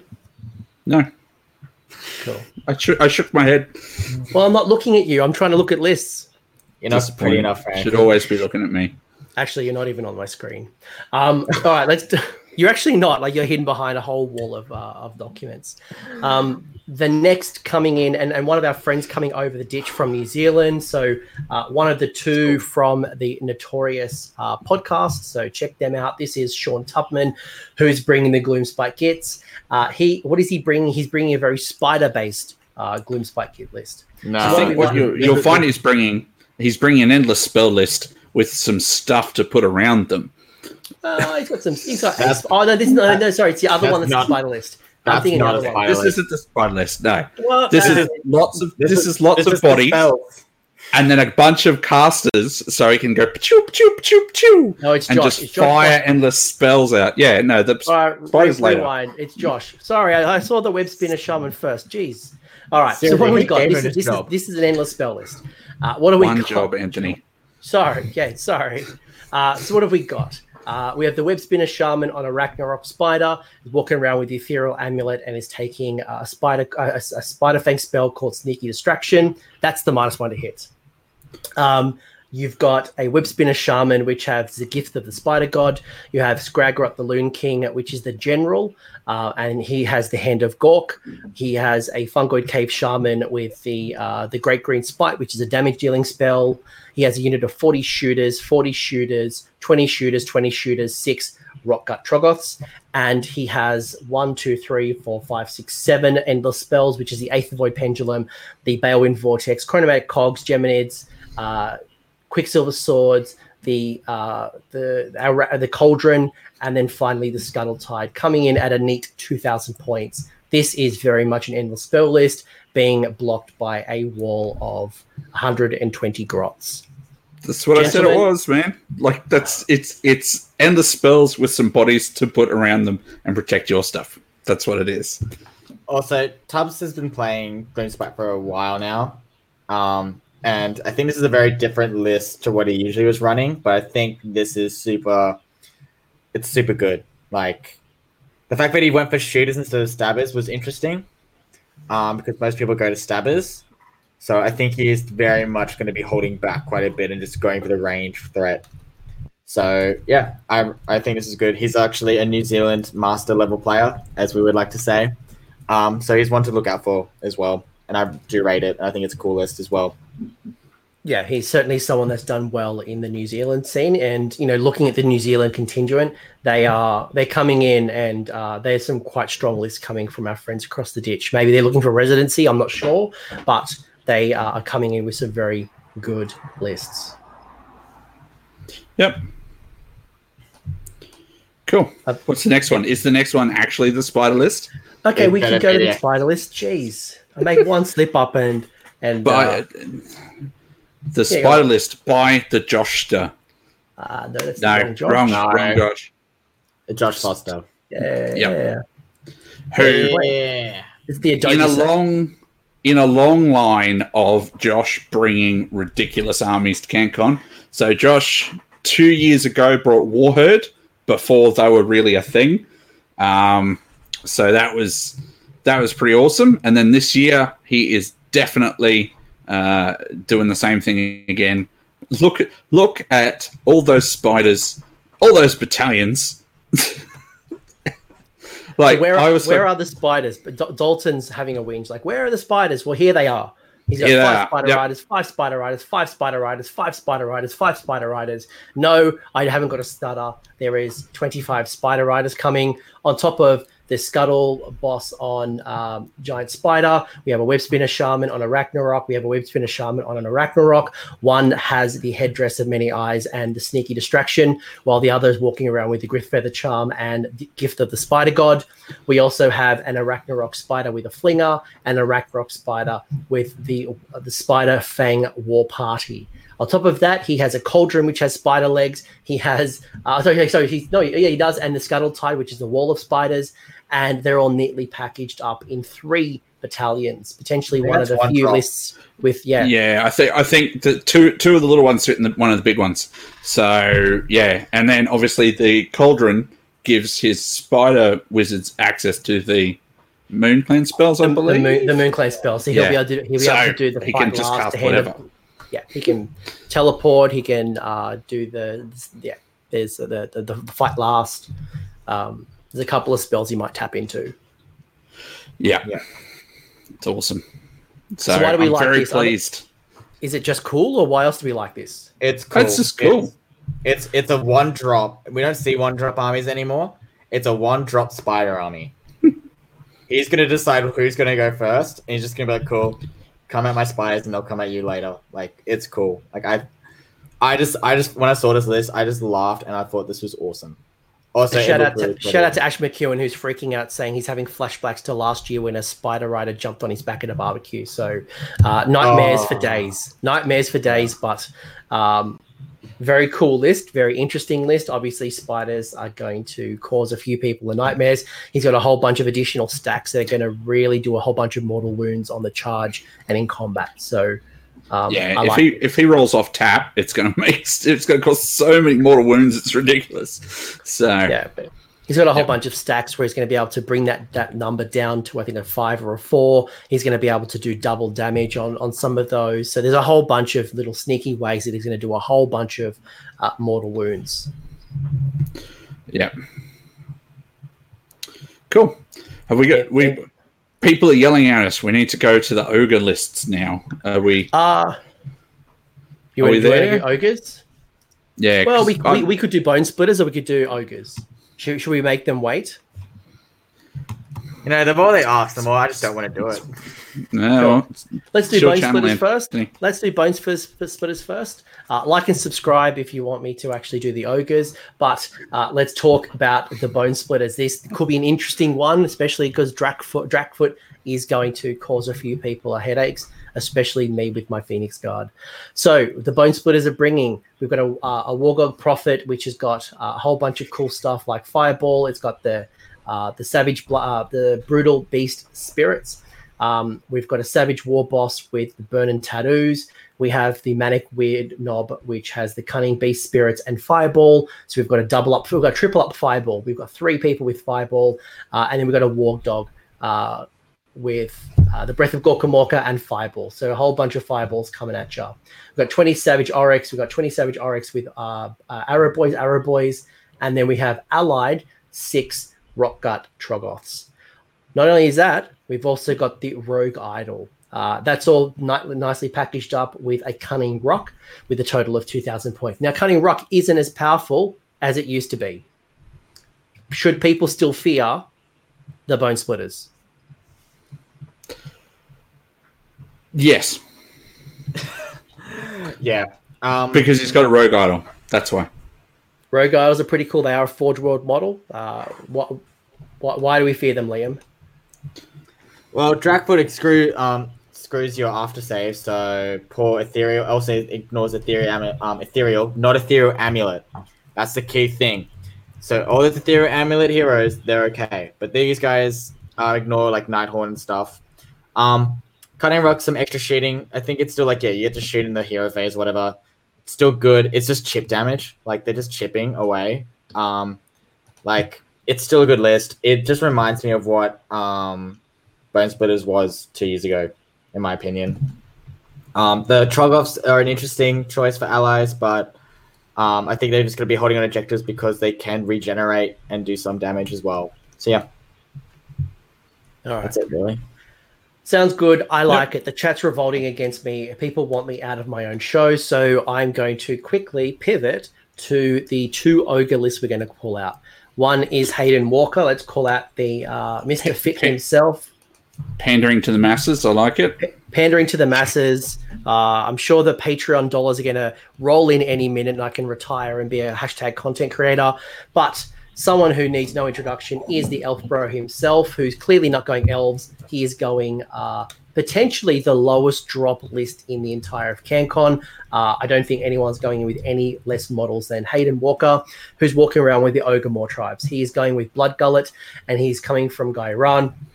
What does he bring to the table? We have a Frostlord on Stonehorn, which is the general, uh, the trait with the nice drop of the red stuff. We have the artifact of the Splatter Cleaver and the mount train of the Black Clatterhorn. We have a Huskard on Thunder Tusk with the Blood Vulture and the Prayer of Keening Gale. We have a Huskard on Thunder Tusk with the Blood Vulture and the Pulverizing Hailstorm, which basically what happened to me when I lost electricity for three hours. We have Stonehorn Beast Riders, Stonehorn Beast Riders, Stonehorn Beast Riders, filling out his his battle line, coming in a total of 1980. Uh, he has 73 wounds. He has one, two, three, four, five, six models in total. Holy shite, six models. This is super easy to bring to a tournament. He is going to have fun. What do we think of this? He's gonna have fun and wreck people's face. That's what's gonna happen. Why? Why is it going to wreck people's face? It's only six models. Uh, but they count. You're forgetting one thing. They count as ten. They count as ten models each. Okay. So that six models there actually count as sixty models. So and they do quite a bit of damage. So he's literally if someone just has like a chaff line of like ten models, just comes in, takes them out, boom, grab the objective. It's gonna do well. Yeah, He's actually gonna do really well. So yeah. Clint, anything you want to add to this other than the furious typing that to your to your friends to say hashtag uh, follow follow the coach and uh, and join Patreon? No, I do apologise for the typing. I've just been made uh, made aware of a, a list error, so I'm just chasing that up for someone. So, um, Should we call them out here? How dare you bring No. uh, incorrect list? no, no, there's it's that's on me. There's 230 odd lists. I was bound to miss something. Um, so this army is going to be interesting. It's got he's going to play quickly.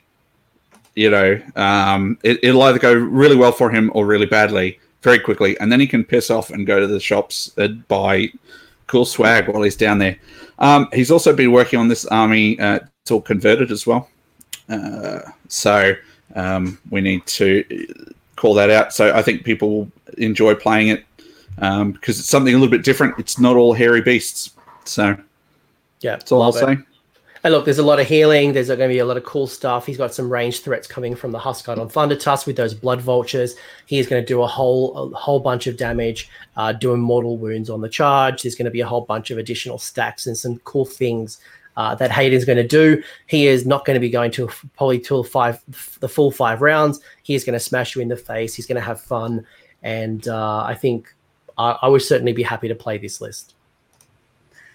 Also, he's such a gentle player, so even if you're getting smash face, he's still gonna have a good time because he's a good player. Oh, someone who isn't a good player, um, and I'm probably going to lose to, uh, is Mike. Mike round one grudge. So I'll be playing against Seth Cook. I actually don't dislike grudge. I actually really like, like Seth. That's a joke. Please don't uh, don't don't attack him or don't you know all my my raving fans are going to attack poor Seth. But Seth is an awesome dude. He is my round one matchup. I'll be playing against him in a grudge, which is more of a play date. What is going to be happening? He is going to be bringing the Ogor Mawtribes. Uh, similar but very different list. I think it's certainly a very strong build, probably one to watch out for, a bit of a dark horse. He is bringing a Frost Lord on Stonehorn with the Ethereal Amulet and the Metal Cruncher. Uh, we've got a Frost Lord on Stonehorn with the Brand of the Svard and the Black Clatterhorn. We have a stone, uh, a frost lord on Stonehorn with the Belligerent Charger. We have an Icebrow Hunter, which is the general on the Lord of Beasts. We have two units of uh, Frost Sabers. We have um, a 12 Ogre Gluttons, and we have two Lead Belchers. We have the Skull Battalion coming in at 1980. Holy shite. Am I going to get Yeah. my poo pushed in in round one? um, do you want the honest answer or what? Be honest. Be honest. I mean, I mean, I mean, you're, you're a very humble person. You're very well thought out with your opinion. So please tell me. I don't think your Phoenix Guard are going to last long. Okay. Why? Why is that? Tell, tell, tell, tell the masses why. Um, first things first, you're going to take D6 mortal wounds from the Metal Cruncher. Um, and then the Frost Frostlord and Stonehorns, both of them are probably going to do some serious damage. Um, especially the uh, um, yeah, I I rate this list. The one thing I don't rate is having three frost Frostlord on Stonehorns. I think you should change one of them to a Thunder Tusk. I mean Huskard on Thunder Tusk, but that's just me. Um, Lead Belchers could have easily been another command point. Um, a unit of two is not worth it, but yeah. Um, I think if you can take out at least one or two of those Frost Lords, you're good. And if you can still have most of your army intact, and if you don't forget about your Shadow Warriors, I think you're good. Yeah. Clint, anything you do want to add? Um, I think you two are going to have a very fun game. Fun play day. We're going to have a great game. I have a strategy of survival, not a strategy of victory. Uh, I'm looking forward to seeing how uh, Seth and I battle on the tabletop. Uh, should be a good one. But I think this is definitely going to be a, uh, a again a, a list that people may struggle to have answers to. If you have three charging stone horns uh, coming at your line, can you handle the amount of damage? The Icebrow Hunter is going to be able to take a unit and uh, bring in a sideboard with those potential frost sabers. Um, you know, I think is it the ogre gluttons that ignore spells and endless spells on a four plus, or is it the lead belcher? But That's there's the Iron Guts. the iron guts I'm thinking of. Sorry, someone else has got that. Uh, but I think he has a whole bunch of tools that uh, could be fun. Yeah. The second last destruction list we'll talk about is uh, someone who probably needs no no introduction because he tells everyone in every opportunity that he won CanCon two years ago, and he's back. Adam Burt, he's going to be running the Ogre uh, Blood Gullet. He's got the First Lord on Stonehorn, the Icebrow Hunter, the Slaughter Master, the Butcher, uh, 12 Ogre Gluttons, 6 Ogre Gluttons, 4 Iron Guts, 4 Iron Guts, 6 Frost Sabers at 2,000 points. So this is a bit of a blend between the uh, the the what was formerly the uh, the Dad Bods, um, the Gutbusters, and the Beast Claw Raiders coming in together with a nice little mix. Do we think Adam Burt can win CanCon again? I don't think this is the list to win CanCon, uh, but I think No. he will have fun with this because um, once upon a time, the very first CanCon, Adam brought uh, destruction with uh, ogres and a bunch of yetis and stuff like that. So it's very much uh, in his regular wheelhouse to play with these guys. So I think he'll be competent with them um, and sort of have lots of fun around the middle tables, which I think is actually his aim this year. I don't, I don't think he's trying for another CanCon win. I think he's just going to turn up, have some fun around the middle tables. I believe he has, gr- uh, he and Tubbs uh, have a grudge. Um, Sean Tubman from New Zealand, so uh, that will be a very interesting game. Um, Tubbs is going for the hat trick of heralds. He's beaten myself. He's beaten Travis. He just wants to beat Adam now to complete his set. Yeah. I yeah. I don't think this is going to be winning it, but I think he's going to have heaps of fun. It's got heaps of different tools and stuff. He's got a big beastie. He's got a big blob of units to do some damage. He's here for some fun. Yeah. Well, we've got the Hayden Walker build, which is very much down one route and certainly very strong in that. This is certainly more of a utility list. So, uh, lots of tools in this. Um, I, I like it. Obviously, this is the reason why we've chosen it. Um, well done to you. And then the final destruction list um, that we'll talk about is going to be Fraser from New Zealand. Um, he is running Blood Gullet as well, uh, and it's a bit of a mix as well. So this is probably going down more of the Gutbuster builds with the Tyrant walking around with it as a general with a nice drop of the red stuff, the splatter cleaver um, artifact, and the fate seeker big name. He has a slaughter master with the shrunken priest head, the rib cracker, and the blood feast spells. We have a butcher with the rib cracker and the greasy deluge. We have four iron guts, twelve uh, gluttons, twelve gluttons, four lead belchers, four lead belchers, two lead belchers under a wonderful battalion. Uh, Yeah. Um, it's Yeah, it's That- very much a Gutbusters list, isn't it? this is very much. A, of old, yeah. uh, is there? I don't think there's any any beast claw raiders in there.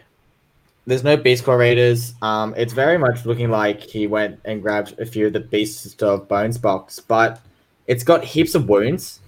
If anyone else is looking, it's 174 wounds for people to churn through. Um, also, the Slaughter Master double dipping, it's kind of strong for some healing or whatever he I think can do. Um, it's good. Um, yeah, I see how he goes. Uh, I think you need beasties and ogres to be honest to do well. That's just my opinion. Um, but he has so many so many wounds. It's ridiculous. Yeah. So many. 175 is one of the higher ones. We know that the average wounds around the 120 to 130 route, so uh, could be hard to take down. So Fraser, Fraser, uh, good luck. Uh, would be a lot of fun with this one, but the two units of 12 gluttons uh, will be really hard to take down. Really hard. Yeah. Yeah. We'll go death next. Why not? Yep. All right. So let's start with the uh, let's start with uh, probably the best sub allegiance within Death, which is going to be uh, Stu. So Stu is Stu West is coming all the way from was he out one of our Scottish friends? He's coming from Orkney. Yep. Orkney, coming from Orkney, so traveling along, and he's bringing the best faction uh, to play get, play with. That is the Legion of Night, and it is led by the one, the only, the best Manfred von Carstein, which is the general coming with pinions. We have Neferata coming in supporting and Arkhan supporting, as you'd expect with Manfred as your general. We have the Cairn Wraith coming along as well. We have 40 skeleton warriors, 10 skeleton warriors, 5 dire wolves, 4 Morghasts uh, with their 3d6 charge and coming in with an extra command point. Do we like this? Is this going to win CanCon with Manfred in there? I think there's very good possibility that he could win CanCon. Clint, you probably agree, right? Let's not take the piss, shall we? Um, it's not. It's not going to win CanCon. I don't believe. I, I can't see what you've got there, Liam. I'm sure it's something like Liam. Uh, Liam really loves Manfred or something like that. Yeah, Liam um, Manfred is what I can see. Yep, definitely. Uh, so yeah, basically, Stu sent me this list and said I've I've submitted. It's got all the Mortarchs in. Um, you know, man, being led by Manfred, of course, I'm like, that's good because otherwise I'd call Border Force and have him stopped from entering the country. Um, so he's made the right choice there. Look, I think Stu's coming all the all this way to have a bit of fun, and um, and he's played a lot of Legion of Night uh, over in the UK. Uh, generally, a bit more of the the uh, zombie dragon build and things like that. But I think he's he's going to come over here, have a bit of fun, probably die in the heat, unfortunately for him. So, yeah. Look, we're feeding plenty of Tim Tams. Uh, I, I, hope to celebrate with a lot of Irn-Bru with him. Uh, shout out to the Northern Invasion podcast, which is where he is from. Uh, great podcast across the ditch. Uh, well, everyone's across the ditch. We're on a little island, um, but it's, it's a I, bit I, further than across the ditch, Anthony. Uh, like a small tra- plane trip, a little bit of uh, sleeping tablets. It's basically the same distance. Liam, uh, I know you're a big fan of Manfred. Um, nah, he has Neferata. It's the best list ever. I'm really, I'm really enjoying. Uh, you can tell who listens to his podcast in the chat too. Actually, um, Joel McGrath's quoting quoting the uh, song from the start, all that sort of stuff. So yeah, no, it is a good podcast. And I played I played Stu first up when I went to Bobo, so he's a great guy. Now I'm, ha- now I'm having mind blanks of who sings that song. It's um, oh, I know I yeah. know the song. Yeah. Anyway, please please put in the chat who who does. He's going the distance. Um, uh, yeah. Yeah, cake. That's it. I was thinking of the long jacket no, I don't know. I'm, I'm butchering my songs. Anyway, Stu West, nice list. I hope you win it because then we can rub it in Liam's face for the eternity. Now, who we got next? We have Jesse Perkins next. So we've got two Flesh Eater Courts lists we're going to pull up. Jesse Perkins coming from uh, Borderline Gaming. Yes. Um, yep. Thank you. Uh, he is running Flesh Eater Courts coming from Ghur. Uh, he has a um, Arch Regent. He has the Ghoul King on Terrorgeist, a Ghoul King on Terrorgeist. He has a Cryptghast Courtier, 40 Crypt Ghouls, 10 Crypt Ghouls, 10 Crypt Ghouls, three horrors under the King's Ghouls. I haven't, you don't see much of the King's Ghouls. Uh, curious to hear what, what it does. That's okay. Jesse doesn't win many games, so you know. That's fair. That's fair. I mean, he's a great DJ, maybe not a really good player, uh, and he has the chalice, the endless spell chalice. So he's going to be healing up a whole bunch of those Royal Terror guys. Liam, you are a feck man. Uh, what do you see when you look at this list? Um, this list is actually really, really, really, really strong. Um, there's heaps of summoning. He's going to be summoning more horrors and players, and maybe some more ghouls from the Archregent and the Terrorgeist and stuff. Uh, King's ghouls they're actually immune to battle shock. Um, so those ghouls, those 40 ghouls aren't running away. Um, and then with the chalice and stuff, they're going to be coming back. So those 40 ghouls aren't going anywhere. Um, so I wish everyone the best of luck. And if someone actually kills all those 40 ghouls, I will buy you a bottle of water to stay in the heat. Like that will be your reward. But um, so come find me if you do it. But, Pretty sure uh, CanCon's giving away free water with a water cooler, but shout out to Liam and his, his generosity here. yeah. Um, so It's, I, it's the gesture, not the thing. you know what, Anthony? God, trying to like get people in infused and killing 40 ghouls. But um, yeah, it's it's they're not going to die. I'm really sorry. If anyone's saying like, oh, I can kill 40 ghouls, you're not going to kill 40 ghouls. Um, Yeah, But- I, I was joking before. It's a decent list. Jesse's a good guy. I was just, you know, Also, I'm pretty sure he won with this list last year at the Dweller event, but he's just recently had a kid, so I think hobby's been taken away from him. So I think he's just taking what he's got. By the way, anyone anyone who's watching this stream, we are talking in jest. We love Seth, we love Jesse. Anyone we're taking the Mickey out of, it is just an Australian thing we do.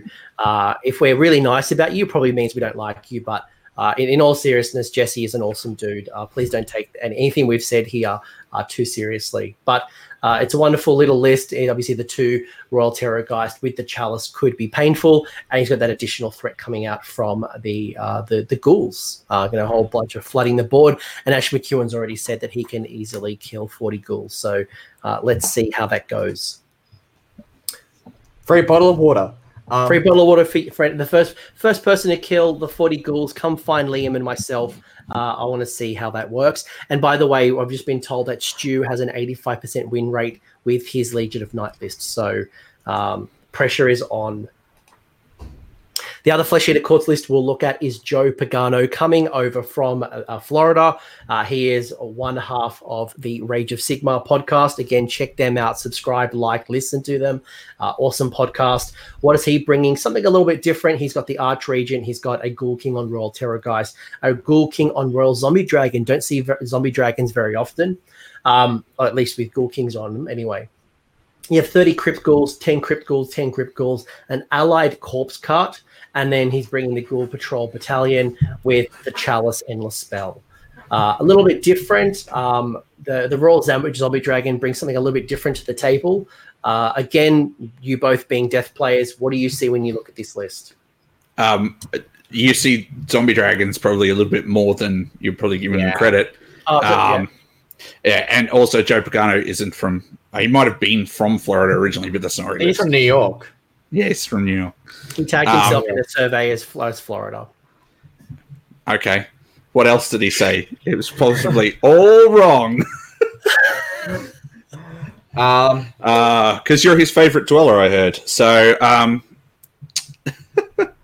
so uh, it's a good list. Uh, once again, lots of ghouls, uh, a couple of big monsters.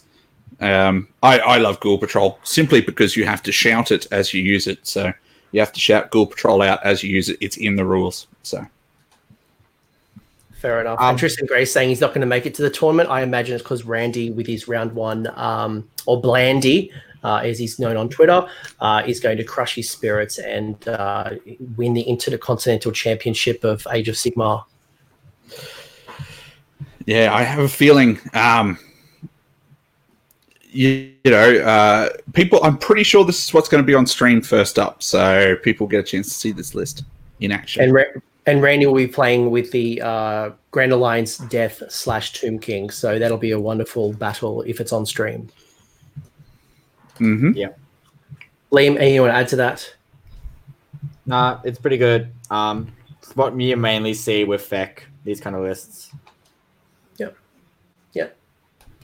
Uh, all right. Well, I'll bring up the uh, I'll bring up the the mayor himself, uh, the the Australian master right now. He is Matt Tyrrell. Uh, he has decided not to take the Ossiarch Bone Reapers out for a spin. he is bringing uh, doing us all a favor by taking the Nighthaunt.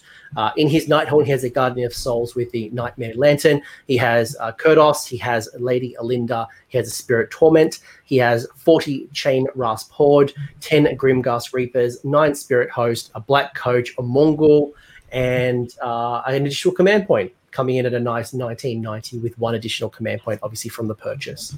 So Matt is switching allegiances. He's always a death man, uh, but he's coming into Nighthaunt. Has he got some secret list tech in this, or is he here for the lols? He's here for a good time, but he will do well because 40 chain rasp horde are legit. Um, I'm surprised about the Mourngul. Um, you don't see them much anymore. Um, and you know he's here for a good time because he doesn't have a Deathblade Hallow, Harrow, or whatever that thing is. But yeah, um, I think he's here for a good time because yeah, I don't know. What do you think, Clint? He's a good player. I'm not taking that away from him. He'll do well. Yeah, I think um, he is just going to be here for as as cliche it is. I think he's here to have fun. Um, I know that this has sort of pushed him to get some other extra models painted, like he was paint, uh, working on Kurdoss and stuff like that recently. He doesn't have to do well um, because he's got a free pass to the next Masters, so he can just kind of take the foot off, come have fun, you know, and off he goes. So. Um, I think this is also like his painting army. Like he wants to do well with the painting, and they look it looks really pretty. So yeah, yeah, I mean, like Coach was a wonderful painting model. Uh, the Mourngul is definitely going to stand out. That's something you don't see very often on the table. Um, it definitely doesn't go towards a traditional nighthaunt, which is the flooding of Ch- Chain Rasp, Grimghast Reapers, a lot of you know MSU style heroes kind of supporting uh, all these big hordes. So uh, a very interesting build the, of the Nighthaunt. Mm-hmm where I think most of your Nighthaunt players have moved to is your Legion of Grief. And for this particular discussion, uh, by the way, we finish with Matt. Yeah. Awesome. Uh, we will bring up three different lists uh, when it comes to the Legion of Grief, which is certainly where I think a lot of players have kind of moved towards from that Nighthaunt, uh, or maybe the Legion of Nagash kind of moving into this particular build. Uh, the first one is Aiden. Uh, Aiden's coming over from New Zealand. I'm told that he is the New Zealand equivalent of Liam, so I can't wait to meet Aiden. Uh, true story, I heard that today. What wow, that's that's harsh on Aiden. That's, that's a, so harsh on Aiden. I didn't say that. I didn't say that. He's. I'm sure he's a wonderful bloke. Uh, what has he got? He is the Dreadblade Harrow, uh, which is the general. We have the Knight of Shrouds. We have the Knight of Shrouds on a, a, a ethereal steed. We have a Necromancer. We have 40 Chain Rasp, 40 Chain Rasp, 10 Chain Rasp, 30 Grimghast Reapers, and then something that I like seeing uh, more often is the 12 Mon Banshees, and then another unit of 12 Mon Banshees. Uh, finally, wrapping it all up with an additional command point. So, so what he does is he takes his army and he deploys it on the table, and there's no room for the opponent to put their models down, and then he wins. Um, he has so many models, and I think he put up a picture earlier uh, yeah, today of all his models, yeah. and he couldn't quite fit them into the frame because of the just how many more bodies he has. So um, he has played Grief. Uh, pretty much since now. it came out. Yeah, it, he's played it for a while. This was a um, he, he, keep going. He he took it to uh, their New Zealand Masters. Um, he's taken it to a bunch of other events, so I think he's quite well practiced with it, and uh, should do quite well. Yeah, this was a quick eye. This is like his way of proving that he can get an army done in a weekend. He painted this army, I think, in like four days. He just wanted to prove a point of how easy it was. And um, yeah, um, he's yep. well practiced, as Clint said, and it's. I think he did quite well at the Masters. Yeah. Um, oh, okay. I was just about to. MB in the chat has asked why the Harrow, but then uh, Michael Panis answered him. Basically, I'll, you can use him for moving. Yeah, you can use use the Harrow to move units around the table really easily, um, and which is it just gives you incredible flexibility. Um, just ask Ash. Ash used to use them to great effect when he was running Nighthaunt. So, yep. And we've got the Aether Quartz Brooch sitting in there to regenerate those additional command points, which uh, we know uh, Legion of Grief are going to want to start bringing back their dead uh, from the grave sites. If you can take down those 40 Chain Rasps or those 30 Grimghast Reapers for that additional command point, uh, that Dreadblade Harrow is going to be bringing back a unit. So uh, very, very, very potent. Um, however, this is not the only Dreadblade Harrow that's coming. If we look at uh, Keith, Keith is another player uh, coming around. We have Keith Williamson, uh, Creaky Gamers on YouTube. Shout out, go check him out. Uh, doing really cool, fun battle reps. But he's also running Legion of Grief. And in a very similar vein, he has the Dreadblade Harrow as the general, same command trait, which is the Vassal of the Craven, Craven King. We have a Necromancer, same spell, the Dread Withering. We have the Guardian of Souls on a Nightmare with the Nightmare Lantern and uh, we also have a Knight of Shrouds on the Ethereal Steed. Uh, also with the Aether Quartz Brooch, we have a Spirit Torment, 40 Chain Rasp, 40 Chain Rasp, 5 Dire Wolves, 20 Blade Ghast, 20 Blade Geist, 2 Chain Ghast. Uh, chain Heart, uh, and then additional command point. Uh, I'm losing my voice. Uh, I played against this list uh, two weeks ago, and boy, oh boy, does he flood the board with models, and is it a pain in the ass that they've got high movement and he can bring them up with that extra command point? Um, what are we thoughts there? Yeah. Um, it's being pointed out in the chat that uh, the Dreadblade can't move units in Grief, um, but he can teleport and bring stuff back. So, yeah, I misspoke on that. Um, so in, Night, in Nighthaunt he can, in Grief he can't? Night, yeah, because it's a Nighthaunt command ability, yeah. Um, Good call. Thanks, yeah. thanks Ash. Uh, and, and Matt, Matt the mayor, yeah. as well. Yep. Uh, so Keith's list, sorry, on Keith's list, uh, once again a ton of bodies, and you definitely can't go wrong with Blade Geist Revenants. They are awesome, um, and he has quite a lot of them. So I think they're going to be doing a, a bit of his bit of his damage there. Um, he's got the Necromancer in there because why would you not? Um, yeah, it's it's an awesome list. He did very well last year with um, I think Legions of Nagash. I think he had Legion of Night. Um, so it'd be interesting to see how well Keith does this year. He's, he's traditionally a death player. He did really well with Gitz at uh, Sydney Slaughter as well. So he's uh, he is a very talented player, and but he is very much uh, Von Keith as as he's known on the uh, on the YouTubes, but uh, definitely knows his death inside and out. You see him. You see him pop up in all the groups playing all the different things. I think he was in the Beasts group the other night talking about um, beast lists. So he's definitely across all the stuff, which can only help as a player, I think. Yep. Liam, anything you want to add to this? Wait, guys, Revenants are awesome. They are. That's all I can say. Yeah. They're legit.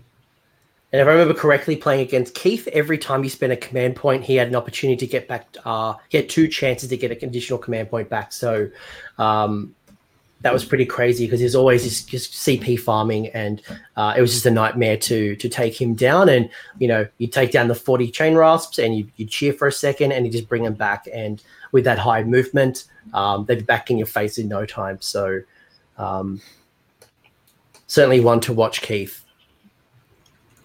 Yeah final uh, final uh, Legion of Grief, uh, and I wanted to call this one out because it's a little bit different as well. I think I think Legion of Grief will do well at uh, at CanCon. Uh, it has some of the has the right tools. Um, so why do I like this list and why do we want to call this one out? So it has Lady Olynder, it has Neferata, it has a Necromancer, it has a Tomb Banshee, and it has Kurdoss, which I think is fascinating. We've also got 10 Chain Rasps, 5 Dire Wolves, 5 Dire Wolves, 5 Black Knights, uh, 1 Corpse Cart, 12 Myrmourn Banshees, and a Black Coach, and and three endless spells: the Emerald Life Swarm, the Geminids, and please spell please pronounce that one to me. Mortal Mortalius Termin Nexus. Yeah, we both butchered it. An additional command. We both butchered yeah. that. Uh, and an additional command point coming in at 2,000 points on the dot. Uh, very hero heavy, not as much bodies as some of the other Nighthaunt slash Legion of Grief lists. Um, Clint, as a deaf man, what do you see when you look at this? It's a very interesting collection of things, and I don't. So I don't know Richard well enough. I, Richard is from Geelong. I think he's part of Throw the Dice.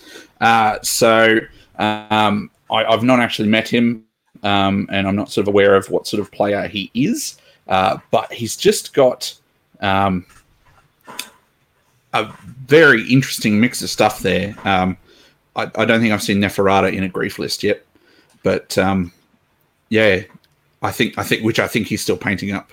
Um, yeah, and quite a few endless spells, which is in- interesting for the grief lists. So, um, I really, I really don't know how this list will do. Um, but it, it, should look quite cool though, because he's got lots of big, cool models, and that sort of stuff. Yeah. Lots of cool heroes. Liam, anything you'd add to that? Um, I think with Legion of Grief, you need bodies, and he doesn't have bodies. Like, yeah, because you're not using the grave sites as well enough. You'll be spending a lot of your points re- bringing back stuff. So, yeah, that's just my opinion. Look, a lot of summonable, um, summonable units there, but probably not as many. You're not flooding the board as some of the other lists we've seen. But that's how some of these legions work and death work. You need the big blobs, so when they do die, you bring them all back instead of wasting CP every turn to bring back about a ten unit. So yeah, For sure. For sure. I'm, I don't disagree with you on that one. So, uh, very cool. The last two lists we're going to look at in death will be uh, our the, the heroes of the month. That is the Ossiarch Bone Reapers. The first one is not this Josh, but it is another Josh, Josh Carroll. Josh Carroll is taking one of the 18 Ossiarch Bone Reaper Petrifex elites. Uh, and Liam, you know what? You can read this one out because I think this one is a man to your heart. Yeah. So this guy is awesome. Josh, come find me. I'll find you, and I'm going to high five you because this is an awesome list. And a free It bottle of water. And a free bottle of water. Good. Free bottle of water for you as well. Um, he's taking uh, the Petrifex Elite. He's got a Liege Kavalos, who's the general who is got nine wounds because of his trait, and he's ignoring the first um, damage of every um, phase.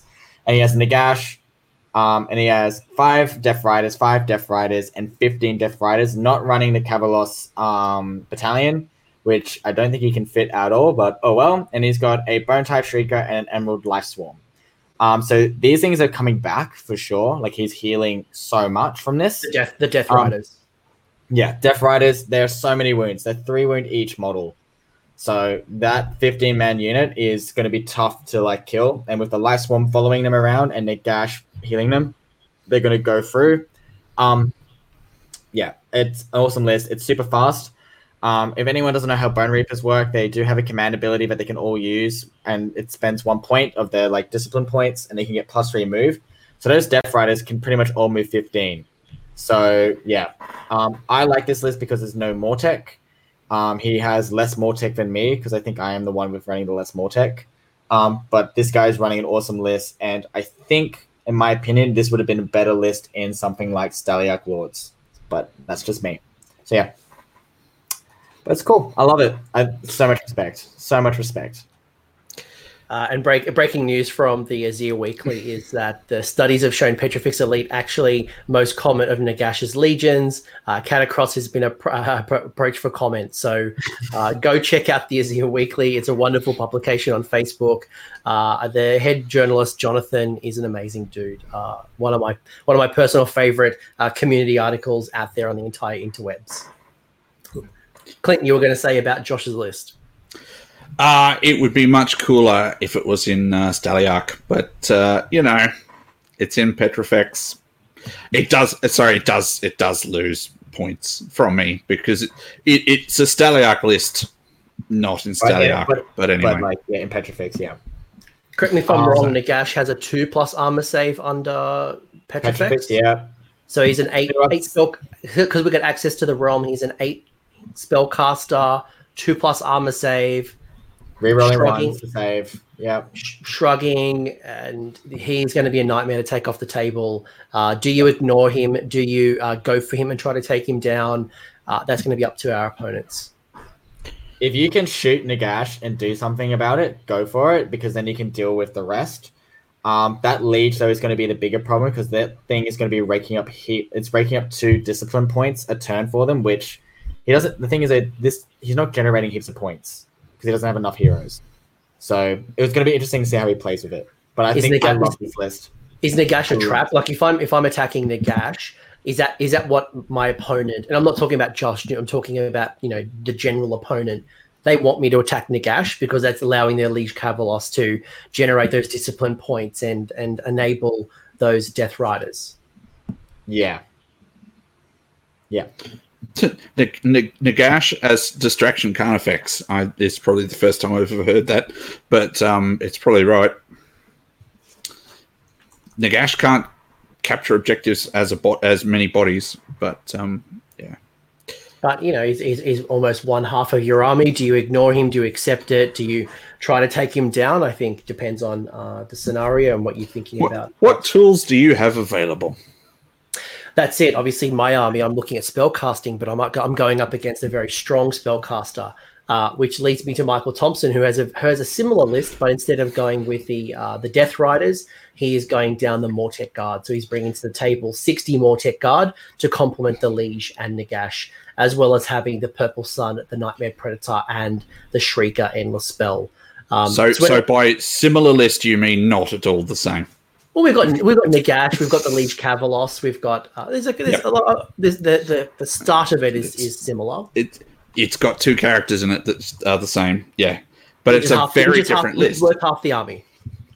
yeah, based okay, based on points distribution, it's very similar, but the whole point of the list is completely different.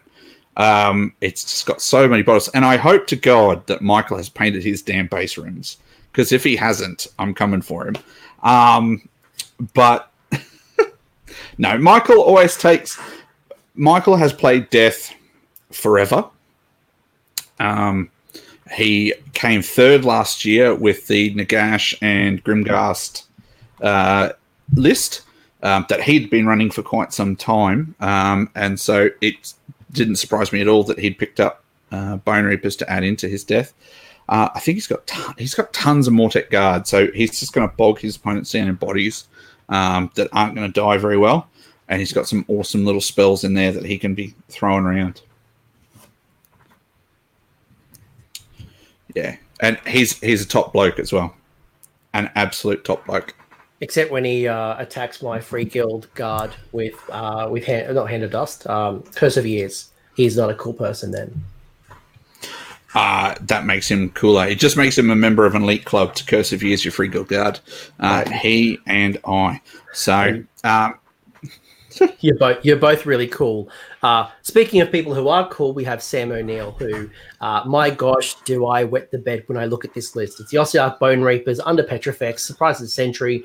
But what do we got? We've got the Liege Kavalos, we have the Soul Mason, we have Arkhan the Black, we have 20 Mortek, 20 Mortek, 20 Mortek.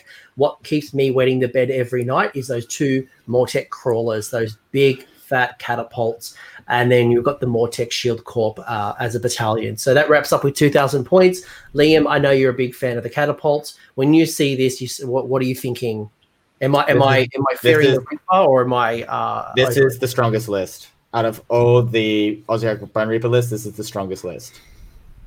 This is by far the most stupidest, strongest list. Um, because the one thing that he has actually messed up on is that the Godbone armor needs to go to the Liege, and the Soul Mason needs to get given the plus one to wound artifact uh, nine inch bubble because wounding on fours, like it's all cool and great that um you're generating new attacks on five and sixes, but you're gonna lose half of them on the wound rolls because all Mortek wound on fours.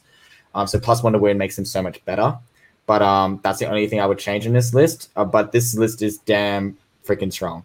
Um, because he's saving points uh, thanks to the Shield Corps. Yeah. Um, um, so pretty much he's generating two, three, four, five points, and then he gets one. He's pretty much using one for free.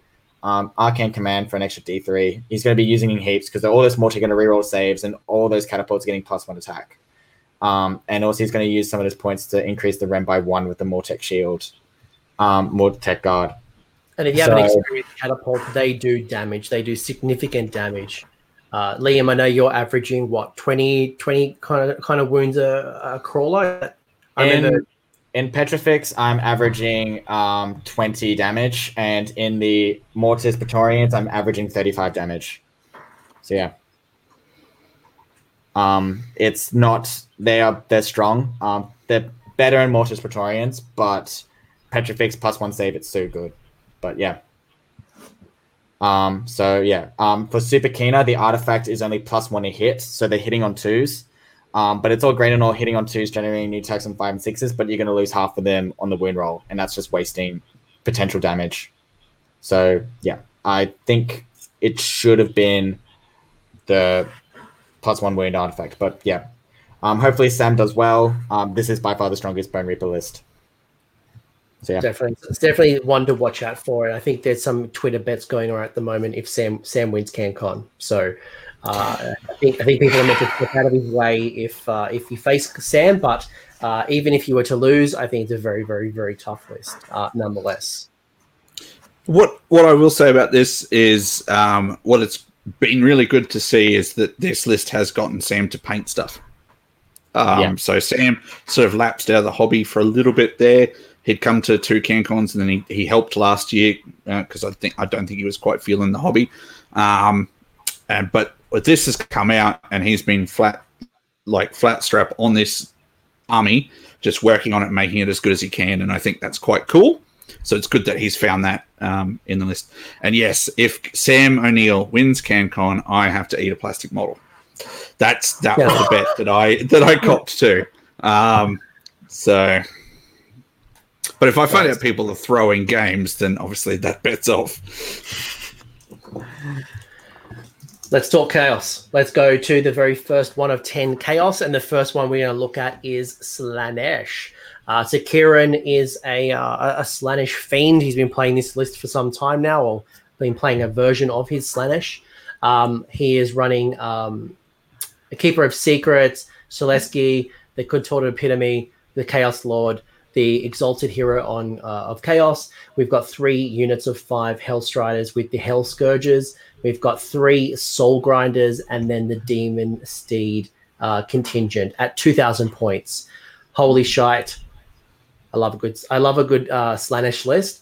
Uh, super curious to see what a Soul Grinder does within Slaanesh. I've, I've played against Soul Grinders it's... in the past, and it's a really nice buff here to the to the Soul Grinders, but not under Slaanesh. Uh, yeah, these Soul Grinders are getting plus one to hit and stuff in this army. The battalion gives them straight plus one to hit. Plus one attack and plus one to saves. No, plus one to hit. That's it.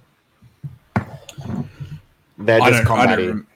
I had to find it to check it, but I don't remember what the battalion actually did. I went. I have never heard of this, and it's in none of the books. But it's yeah from the Syll'Esskan host. He also generates a whole bunch of additional command points depending on his uh, depending on the uh, the evenness. I think it's um, it's a whole bunch of stuff like the mortals. Evenness of like mortals versus demons. What yeah. you're going to be seeing here is that Chaos Lord's command ability lets the Soul Grinders pile in twice. So those guys, the, this list is all based on the Soul Grinders. The thing is that he's not generating any summoning points really, unless you're hitting the heroes where they're getting double the amount of points if they're near Celeste. It's a really strong list. It's very different and it's really cool. Um, I rate it. I think it's cool. Yeah. Yeah, it's it's very different.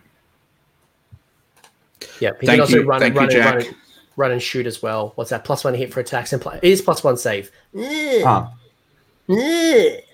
Wow, you got to be right sometimes, Anthony. Yeah, broken watch um, is, is, correct twice a day. Righto. What's the next one? Cool. We like next we like one. Kieran's, but we know he's not going to generate as much depravity as he, as he was going uh, with a whole bunch of Keeper of Secrets. But it's great to see a uh, a variety of Slaanesh uh, models. Someone that uh, I'm really excited to talk about is Ken. Um, Ken, who's coming down from Northern New South Wales, absolute legend, and he is running the Beasts of Chaos under the Dark Walkers. He's running a Doom Bull, a Beast Lord, uh, unit of six Bullgors, unit of six Bullgors, unit of six Bullgors, unit of three Bullgors, five Centaurs, five, five, five Centaurs. So four units of five Centaurs. And something I'm really excited about is two Gorgons under the Brass Despoilers. That comes in at 2,000 points with one command. I love a good Beast of Chaos list. Not enough on the table. Although I am disappointed there's no cockatrice in this list. There's no room for the cockatrice in the um, in the battalion because this all fits in that brass spoilers battalion, I believe. One, two, three, four. Yep. So that should all fit in the battalion. So he's a one drop. This is also the first list we got in for CanCon. Ken was the first uh, to send his list in, um, and because I'm looking at um, beasts at the moment for my pro- post CanCon project, I was super excited. Uh, this I've, I've shouted out this list on something else that I've recorded with um, Priority Roll earlier in the week. Um, so I got asked to pick one list, and this was it because it made me the most excited. So um, I love it. Dark Walkers, all those Bullgors, it's going to be good. I, I, think. I think possibly the only issue is uh, that he doesn't have, and because he's used up all his points, um, he doesn't have enough Doombulls to keep all of the Bullgor units going. I think because the the way that their auras work to to help those Bullgor units, he's going to either have to be super cagey with all the units or just let some of them do their own thing. So, Yeah. But it's still a cool list. He's got Centaurs in there to just run round because they're his fast units, um, and uh, and Gorgons aren't bad now for that sort of uh, for that sort of price. I don't care what you say. You start with cockatrices, then you build around it. But Liam, what are your thoughts when you look at this? And by the way, Ken's in Uh, the chat. Shout out to Ken. Thanks for dropping by. Sweet list. Um, I picked this list because Bullgors. Um, you don't see them much. I think it's just cool. And um, again, this has got such a high wound count 165 wounds. There's so many wounds to go through. Um, so yeah, I rate it. I think it's cool. Can't wait to see it on the table. And I think because you're not seeing m- m- many Beasts of Chaos armies, I, I think some people are not going to know how to handle this. Not going to have seen this before, and um, some of these things are going to surprise people. So, um, whole heap, whole heap of additional wounds. You know, they're going to hit like a truck. Um, go Ken. Yep. And then and then the Centaurs are just going to go in. They're gonna they're gonna imbibe and they're gonna hit the stuff better, but stuff's also going to hit them better, and that's just a cool rule. It's like yeah. What's not what's not to like like about that? Uh, we'll talk about Exactly. two two two Skaven Tide lists. Uh, the first one is Alex. Alex from Lords of Ruin, I believe. Uh, I'm pretty sure he's he is my clubmate. I should probably not question that. Um, you should probably know who he is then. Come on, man. We're talking lists. Uh, so what have we got here? We've got uh, the Grey Seer and Screaming Bell. We have a Vermin Lord Warp Seer. We have an engine, a, war, a Warlock Engineer. We have 40 Clan Rats, 20 Clan Rats, 20 Clan Rats, 40 Plague Monks, 6 Storm Fiends. We also have the Warp Lightning Vortex, aka the Rat Trap. Um, so very much, um, very... I mean, Liam, you you get to play with Dan Brewer a lot, who's very well world renowned for his skating. This list is it kind of similar to Dan Brewer's good like winning list at um Saggy T when the book first came out. However, though, instead of six Storm Fiends, it was Jezzails. But um, yeah, this guy has tools. 40 Clan Rats, great body blocking unit. 40 Plague Monks, hammer unit. Storm Fiends, going to shoot some stuff off. Um, yeah, I rate this. It's pretty much what you see with Skaven Tide. Some of the best stuff in it. Um, and I think there is, and it's good to see that people are still taking Plague Monks even with the War Scroll change. So yeah, Hmm. um, I and also Warp Lightning Vortex is still so strong.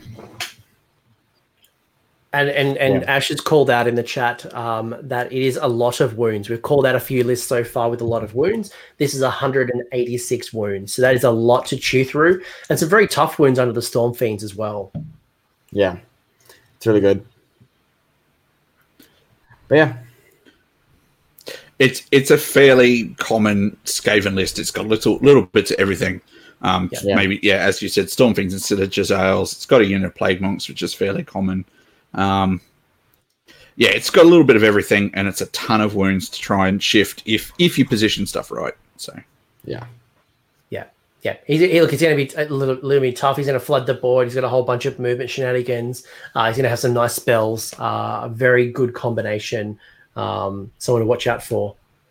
Another person has probably gone down a very different route versus Skaven Tide, which is Steve Gibb. We got to meet him in Newca- uh, Newcastle. there's all your Plague Monks. Um, That's that. Yeah, we talked about what 600 odd plague monks. Um, we have the Vermin Lord Corruptor. We have three plague priest priests on a plague of furnace. Uh, we have the Grey Seer, which is the general. We have 40 plague monks, 40, 40 plague monks, so three units of 40 plague monks, and then 10 additional plague monks uh, and uh, another Geminids. So, uh, where are the plague monks coming from? Steve's bringing them. yeah. he's bringing mo- uh, like what like a quarter of them or something like that. It's it's a ridiculous amount. Um, yeah, and it's all uh, pestilence, so it's all got to work quite well together. Um, it'll be very interesting to see. another high wounds at 186 uh, models. uh, So 186 wounds, um, which can be very tough to handle. You got those plague plague furnaces going to be running in parallel or support with those plague monks. Um, three three f- furnaces, three big blocks of plague monks. Do the maths. Yeah. And Steve, Steve was quite lucky. Steve was, I think, like one of the, the very last waitlist tickets as well. So sweet. Liam, nothing you'd like to add to that? It's plague marks, man. It's just so many bodies, so Yeah. many. He's he's gonna gonna have to watch his times, but with the new war scroll, it should be a bit easier. Yeah. Yeah. and Death Frenzy is such a strong spell. Once that goes off, yeah, it's dangerous territory. So yeah, Uh, we've got Robert. Robert coming in with uh, one of two Slaves to Darkness lists. The first one is based around the uh, Slaves to Darkness Demon Prince. We have a Chaos Sorcerer Lord, a, a regular Chaos Lord.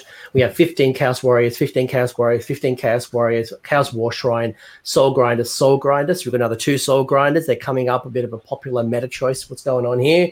And we have the Rapture Endless Spell.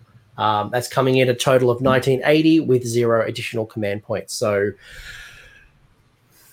um, this what I like about this list is not going by all one keyword. So, um, as you can see, the Slaves of Darkness Demon Prince and the Soul Grinders all have the mark of Khorne, and the Chaos Sorcerer Lord and the Chaos Lord all have the mark of Nurgle. So, Chaos Warrior and the War Shrine as well. So, they're all buffing off different things. So, there's two different synergies going off, but they're all going to play differently, which I think is really cool. Um, and this is why I think Slaves of Darkness book is up there as one of the most interesting things because you can do stuff like this. You can pretty much play two armies in one with two different synergies going on, going off on their own tangent. So, yeah, um, I'll be interested to see if it's Chaos, the new Chaos Warriors, or the all Chaos Warriors that he's painted up. That's so many, but I hardly doubt that. But um, Uh, yeah, Rob, Rob's an old school Slaves Darkness player. He played Slaves Darkness last year. Um, Okay, so so he's he's a he's a true believer, I believe. I believe uh, in, in the slaves. So it, Yeah. it'll probably be old models, maybe a bit of a mix. yeah, I The- I just think this is cool. The Endless Spell's an interesting one. It's going to do D3 mortal wounds for each unit that it passes across, and it's also going to halve the move characteristic till the end of the round. So, uh, could be an interesting Endless Spell choice and something that, again, people are going to be used to uh, being a new book. Yep. People don't like people messing with their movement. Uh, but there's a whole bunch of additional stacks, and 100% correct. You've got a whole bunch of different marks, and uh, you may have fought a Chaos Lord in the past, but a mark of Nurgle Chaos Lord will act very differently than one with a different mark. So, uh, very interesting list. Yep. Uh, the second one is someone who is very OG when it comes to uh, Slaves to Darkness, but of late he's been running a lot of Everchosen. That is Craig Anderson. Uh, he is running. he is running the Lord of the Everchosen himself with the Chaos Lord, uh, the new the new model. I think uh, I haven't seen this on the table just yet. I'd love to hear your thoughts around this. We've got 15 Chaos Warriors, five, Va- so three Varangard and three Varangard, both with the mark of Slaanesh, and his Chaos Warriors have the mark of Tzeentch. Uh, and we've also taken the Emerald Life Swarm, which is going to be healing or bringing back D6 um, wounds or models. So, how do we think we're going to have? Um, how do you think this one's going to handle? I think this is just fun. I think so. Yeah. Um, Craig's. I think Craig took Everchosen to GT. Did he not? He, he runs Everchosen. Um, he he he normally runs Everchosen. I've played him a few times where he's had you know four units of the Varan Guard, or he's you know he's he's been around that particular build as opposed to more of the Slaves of Darkness side. Yeah. Yep. And that's cool that he's sort of sticking to that. But he's he's got some bodies in there. He's got the unit of Chaos Warriors. You know, um, that's his body's contingent. Um, and then Archaon's just going to kill everything else anyway, so he doesn't need to worry. So. I, so, yeah. Yeah. I think it's a fun list. I think Craig's coming to have fun, make terrible jokes, um, and he also, I think, yeah, he's um, he signed off his email with a ridiculous title that I was not going to put on this. Some Lord Lord of all time and sometimes space or something like that. So, you know, t- pretty standard Craig. He's a re- he's a big wrestling fan. I think he might have tapped into Matt Hardy's, uh, you know, being the yeah being the Right, fair of enough. time and Space. That would be I'm- where it's from. Okay, I'm not a wrestling fan. I just thought he was, you know, had a very high opinion of Archaon. So, Liam, anything you'd want to add to that before we move into uh, potentially the new boogeyman that people uh, aren't ready for just yet? Maybe. Nah. Nah, Nah. nah. Uh, Tzeentch. So we'll talk Tzeentch. We're going to talk about James Page and uh, Clint, Ah. Clint and Liam are already kind of uh, cringing a little bit. Uh, and that is uh, the Tzeentch. What are, they, what are they coming with? They were coming with the bin chicken himself, the Lord of Change, with the run of Sorcery, a whole bunch of cool stuff. The Fate Master, the Gaunt Summoner on his disc of Tzeentch. We have a Blue Scribe, the, the Fate Caster. We have a Changeling. We have 10 Pink Horrors. We have three Flamers, three Flamers, 10 Brims, 10 Brimstones, and the Change Host. Uh, so not probably a traditional Change Host, which is flooding the board with, with demons. Um, but we've also got the Life Swarm, the Pendulum, and the Dark Fire Demon Rift coming in at 2,000 points. And if you like spell casting, you are not going to have a good day with this. So James Page is the current New Zealand master. So if he hasn't taken a standard change host, whatever that happens to be, it's because he's got a reason. Um, yeah, uh, I've been talking to James over the last few days as he's been painting up extra little bits for this army. Um, it's going to be very interesting, and he will have a plan, um, and he will make sure that it gets executed as closely as he can because that's the kind of player he is. Um, he's probably one to watch. Um, it's yeah, it's an interesting I- list. Like I- yeah, I've played against James. I was on track to take out the Notorious GT, but James stopped me. And that guy's a machine. Like, I kid you not, there was times where I just didn't even like roll dice because he just literally was like doing the math and everything. I was like, I, I can't win. Like, I cannot beat you. He is a machine. So, um, then when I saw this list and I saw the name, I was like, cool, this is a math. Like, there's something going on his head. Yeah, And as I mean, Clint said, like, he's got a plan and he's gonna do it. I mean, Life Swarm's going to bring back models. He's obviously got a whole bunch. If you haven't, if you haven't uh, been played against the Tzeentch army, uh, they're going to be rewarded by their summoning points by uh, spells cast by you or the opponent. So lots of spell casting here, um, and he's going to be bringing on additional models. Uh, and correct me if I'm wrong, the Gaunt Summoner once per game can bring on ten models. Um, ten pink, yeah, ten pink 10 horrors. He's, 10 he's pink horrors. ten pink horrors. So straight away, all of a sudden, you just got so much more summoning. So if you're worried about bodies, you're sitting there going, nah, he hasn't got many bodies. Uh, he'll bring someone pretty quickly. Yeah. Yeah, yeah, he's got a plan. Um, yeah, he's one to watch. And the changeling is a nice little redeploy as well, so you can de- redeploy it at the start of round one or before the game commences. Uh, a little bit changed since the the last book, but nonetheless, um, some shenanigans there. Yep. Awesome. what are you laughing at? Uh, just just Reese's comment there. He'll just 16 sixes him off the table. Hashtag average. It's in reference Hashtag. to Reese rolling a ridiculous amount of sixes at Masters. I just it just sorry, it just tickled me. I'm I'm tired. I find things funny. Leave me alone. Maybe she maybe she get up at seven p.m. like Liam does. Uh, for someone who doesn't get up at seven p.m. would be Maddie Watkins coming over from New Zealand, running Tzeentch as well. Uh, the reason we pulled this one out is because right now people are realizing how awesome Flamers are under the new book. Uh, you haven't seen things like Flamers in the past; they're not really that popular. But my gosh, there's a baptism of fire coming under the Flamer banner here. You got the Lord of Change. We've got a Summoner on disc. We have a Fate Master, 10 pinks, 3 flamers, 3 flamers, 3 flamers, 3 flamers, an Exalted Flamer, 10 brims, 10 brims, Change Host.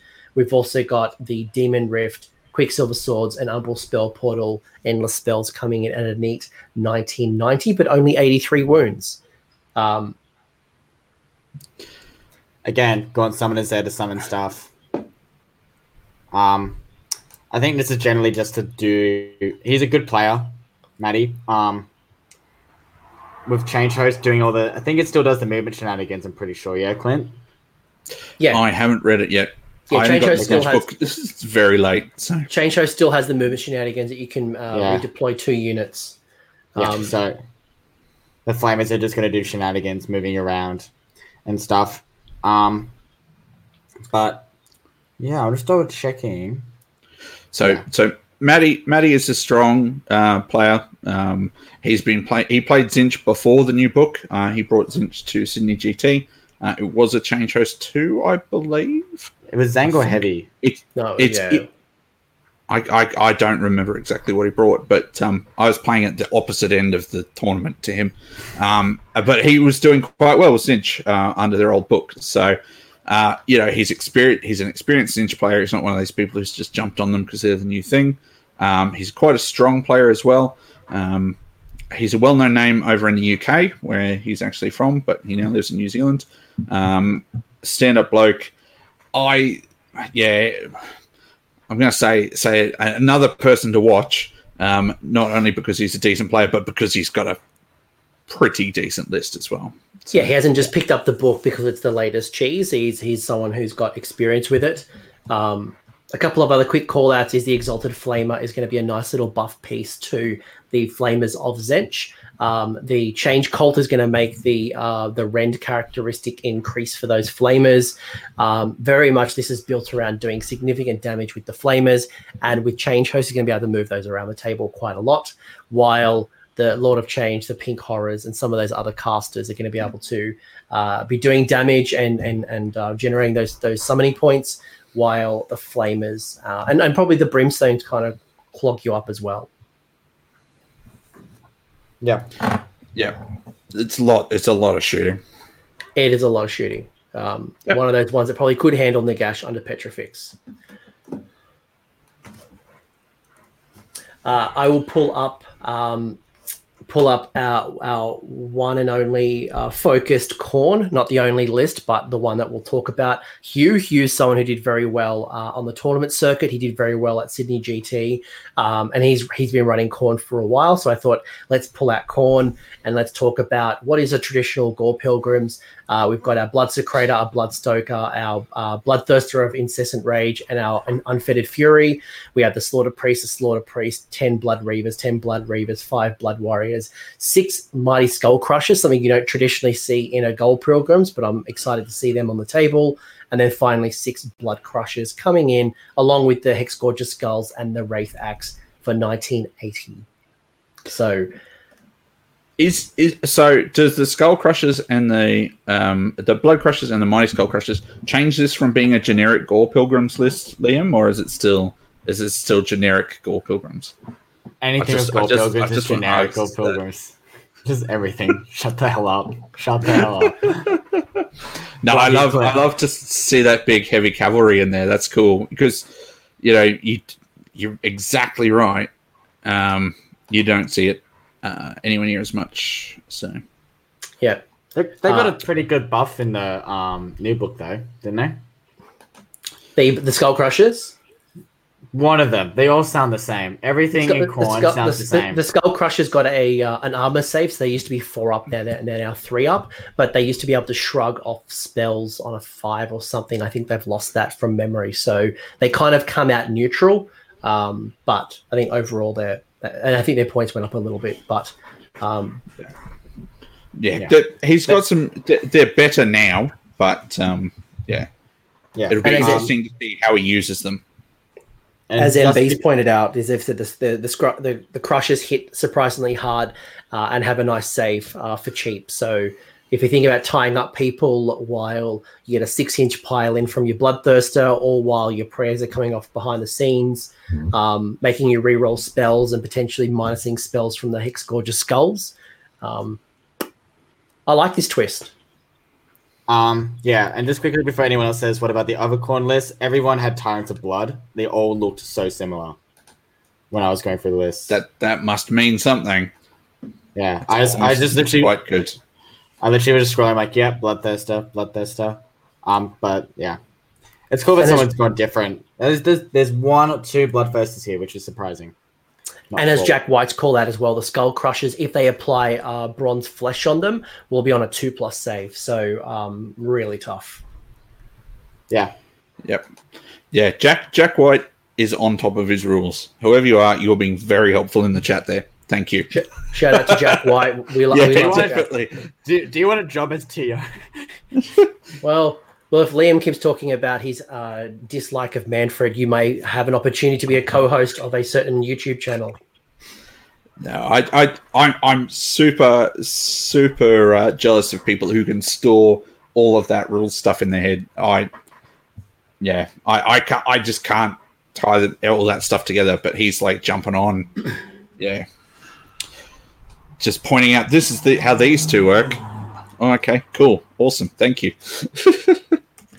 uh, we'll move to order now. We'll go to our last ten. Uh, and James Page is I'm in the that chat. He said, guy. "No, we're not talking about me. We're not on my radar. We're not on the radar." But James Page has said, uh, "You know, he's very appreciates the kind words." No, we've just put a mark on your head. You've got the mark of the Yeah, TO. you're, you you got a Ah. massive target.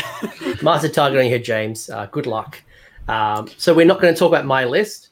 Um, we first talk about um, the the fish man himself, the the shark No, meta. It is Ben. Spinetti. We can skip. Ben Spinetti. Yeah, Yeah, your club mate. No, All right, he's got he's got Volturnus, he's got the Soulscryer, we've got the Tidecaster, we've got ten Thralls, ten Thralls, six um, uh, Echelon Guard, six, uh, three Guard. Uh, we've got four Allopexes, so our Sharkies, and then we've got another unit of four. So we've got eight Sharks hitting the table, um, all under Fuethán uh, for 1990. Uh, you might look at this and go, "What on earth? Why is some crazy person running uh, eight Sharks?" This man knows how to bite. Just just quickly, they are so cheap for what they do now. Holy crap! They did not need a point drop. like, holy crap! Uh, there's a lot more. There's a lot more sharks this year than there was last year. Um, not just because Ben doubled the amount, um, but yeah, they they've they're finally at that point where people are putting them in the lists, which is exactly what G Dub needed to do. So Um, so for anyone who plays Deepkin or whatever, so most times Deepkin gets a really good buff on the charge. Like the Morrsarr Guard get Ren 2 or something, Ishlaen get like plus one save or whatever. But Allopexes always have Rend. Always. And they always do some serious damage even if they don't charge. Um and Ben's always known that. And he's done really well with them. And yeah, they are so cheap for what they freaking do. I've played against Yep. this list and like it's just painful. So painful. I Oh, yeah. like that if they if they shoot uh, is it they shoot a character and they do a wound on a character they get to uh they, is it they can reroll charges or they get pluses No. to their charge So if they're It's wounded, something. if a model if a model's wounded or something, they get a reroll charge if they're within twelve Yeah. of it. My, my prayer for Ben Spinetti at CanCon is he gets off the Kraken Tooth. So the Kraken Tooth is an artifact where uh, once per battle in the shooting phase, you pick a unit within 12, you roll a d6. If you roll a 1 to a 5, it does d3 mortal wounds. Uh, if you if you roll a 1, you hurt yourself. 2 to 5, you hurt the opponent. But what he wants is he wants to roll a 6 because it does uh, 2d6 uh, mortal wounds. So um, it's pretty crazy. What? So, the, so I'll read the rule. So once per battle, uh, I, I've already told you that. The model, Ah. uh, so pick one model in the enemy. battle. The model uh, you pick is slain if it has a wound characteristic of 10 uh, and suffers 2d6 mortal wounds if the wound characteristic are 10 plus. So basically just auto delete a hero if it's under 10 wounds or do 2d6 mortal wounds if it's 10 or more, mo- uh, 10 or more wounds. So uh, pretty brutal. But the, the Ah, likelihood of getting it off is, yeah, is, is it's it's it's a it's a big bet, but if it comes off, it comes off really well, and it will surprise people. yeah. Yeah. Next list. Cool. All right. Ben Ben is someone as well as Ben. Ben's been playing um uh he's he's deep kin now for a few years now, so uh very very uh, accustomed to this this army. Uh, obviously, we've got a whole bunch of you know teleport shenanigans and other things that you can do. Uh, that's just one of the many tools, but um, calling out the Allopexes as something that's a little bit unique. Um, the next list uh, we'll talk about is uh, our one Sylvaneth list, which um, Sylvaneth didn't didn't get a lot of love this year. Not as many Sylvaneth lists as I would have expected. Um, Andrew Bigwood thinks he needs more turtles. Uh, 100% correct. Uh, he does need more turtles, uh, and you'll be happy to see Rob uh, Rob Kern, who uh, no, that's he must be under Robert, who is Put in running. Kern. Just you be quiet. He's running four sharks. Uh, Sorry, for four turtles. Four turtles. Pretty remarkable. So shout out to Rob. He is my club mate, and I remembered that. But let's get back to Ryan. So Ryan, uh, Hoop, Hoops, Hoops is running the Dreadwood. Uh, he's got the Arch Revenant. He's got a branch wraith. He's got the branch wraith. He's got 30 dryads, five spite revs, five spite revs, five spite revs, nine Kurnoth hunters, six Kurnoth hunters with an Outcasts battalion, which has kind of been capturing the spite revs. He has the Balewind Vortex, the spite swarm hive, the palisades, and an extra command point coming in at 1980 with two command points up his sleeves, uh, double Throne of Vines on his spellcasters, and the Jewel of the Withering as an artifact. Liam, you are our go-to Sylvaneth guru. Um, and we know Ryan is a great player. Got an invitation to the Masters last year. Uh, what what do you see when you look at this Sylvaneth list? This list is so messed, so freaking messed. Especially is, it, is that a good or a bad thing? It's so good. So with this current player pack that Clint has with Miracle, um, he gets now more teleports than anyone else. So he can easily teleport like the Dryads or whatever. But so what Dreadwood can do, they can have a command ability. They all have a command. All the heroes get this command ability where you select a unit holier than 12 and you get to re-teleport that unit nine inches away from enemies. Add that with a Spite Swarm Hive to give them plus three to the move. So now most of these things are going on a six-inch charge. He has um, nine scythes, six scythes. So this is a really good counter to um, Petrifex, as everyone says, like the big boogeyman, because these guys will ruin their day. Um, he it's just so strong. He can just teleport. He's got the movement. If anything, this has probably got the best movement. This is probably the best movement list in all of them because he's got Miracle, trees, teleporting, and he's got the Dreadwood command ability. So he has three ways to teleport. Um, the Arch Revenant's giving the Crown of Hunters reroll once they hit, and yeah, it's um, Throne of Vines for plus two casting. There's gonna if those guys are staying still, um, you are not going to be unbinding anything from them uh, because it stacks. So it goes two, four, six, eight. Who do we appreciate? Trees. Um, but yeah, so they're playing well in the Magic game as well. So yeah, I rate it. It's really good. Um, I actually think he's in like probably will be going five one. If he has a good run, uh, yeah, if he's going a good run, five one. Those two big blocks of Kurnoths will be hard to shift, especially that block of nine. Although uh, you've got to question if you can get those nine into combat. Um, or if he's got the redundancy in there, so he's just doing max got, damage it, at, at it, every opportunity. He's doing redundancy and lowering his drops. Um, Sylvaneth can't win the dropping game, so but these two units are bully units, um, where people are scared about them. Like everyone's like, screw that, I don't want to deal with that. So, um, really good. This is a very similar to Laurie Huggett, who we see in the UK, um, except Huggett runs nine sides, six swords, but um, I think Ryan's just gone screw it, Ren two all day, every day. So yeah, it's a really good list. I, Swipe, I this, the the spite swarm is going to give extra movement. Um, obviously, Throne of Vines is just going to is to keep stacking that plus two, um, and the arch is blocking. Yeah, Palisade's going to be blocking. Thirty Dryads are going to be um, chaff just to block people off, or make sure he just grabs an objective and tell people to get stuffed. Um, yeah, it's got tools everywhere. It's an awesome list. Um, if anything, this is the list that I've been looking at writing myself or building myself for my Sylvaneth. So yeah, good shout, Ryan. Anything else you want to add, Clint? Not really. Not really. It's nice to see uh, on the table. I would have expected more. Obviously, this is not the only one. There is like seven odd, suppose uh, seven from memory. There might be more, there might be less, but there was a good amount of Sylvaneth, but that's just one that we've picked out. The one that I'm excited to talk about, and uh, anyone who can see me search um, may know where I'm going with this, and that is uh, I might b- build some suspense. This is the most weirdest list that I have seen at an event uh, by a very competitive and competent player. So, without further ado, I'm going to bring up a very exciting list, and that is Sam Morgan, Smorgan from the Dwellers Below.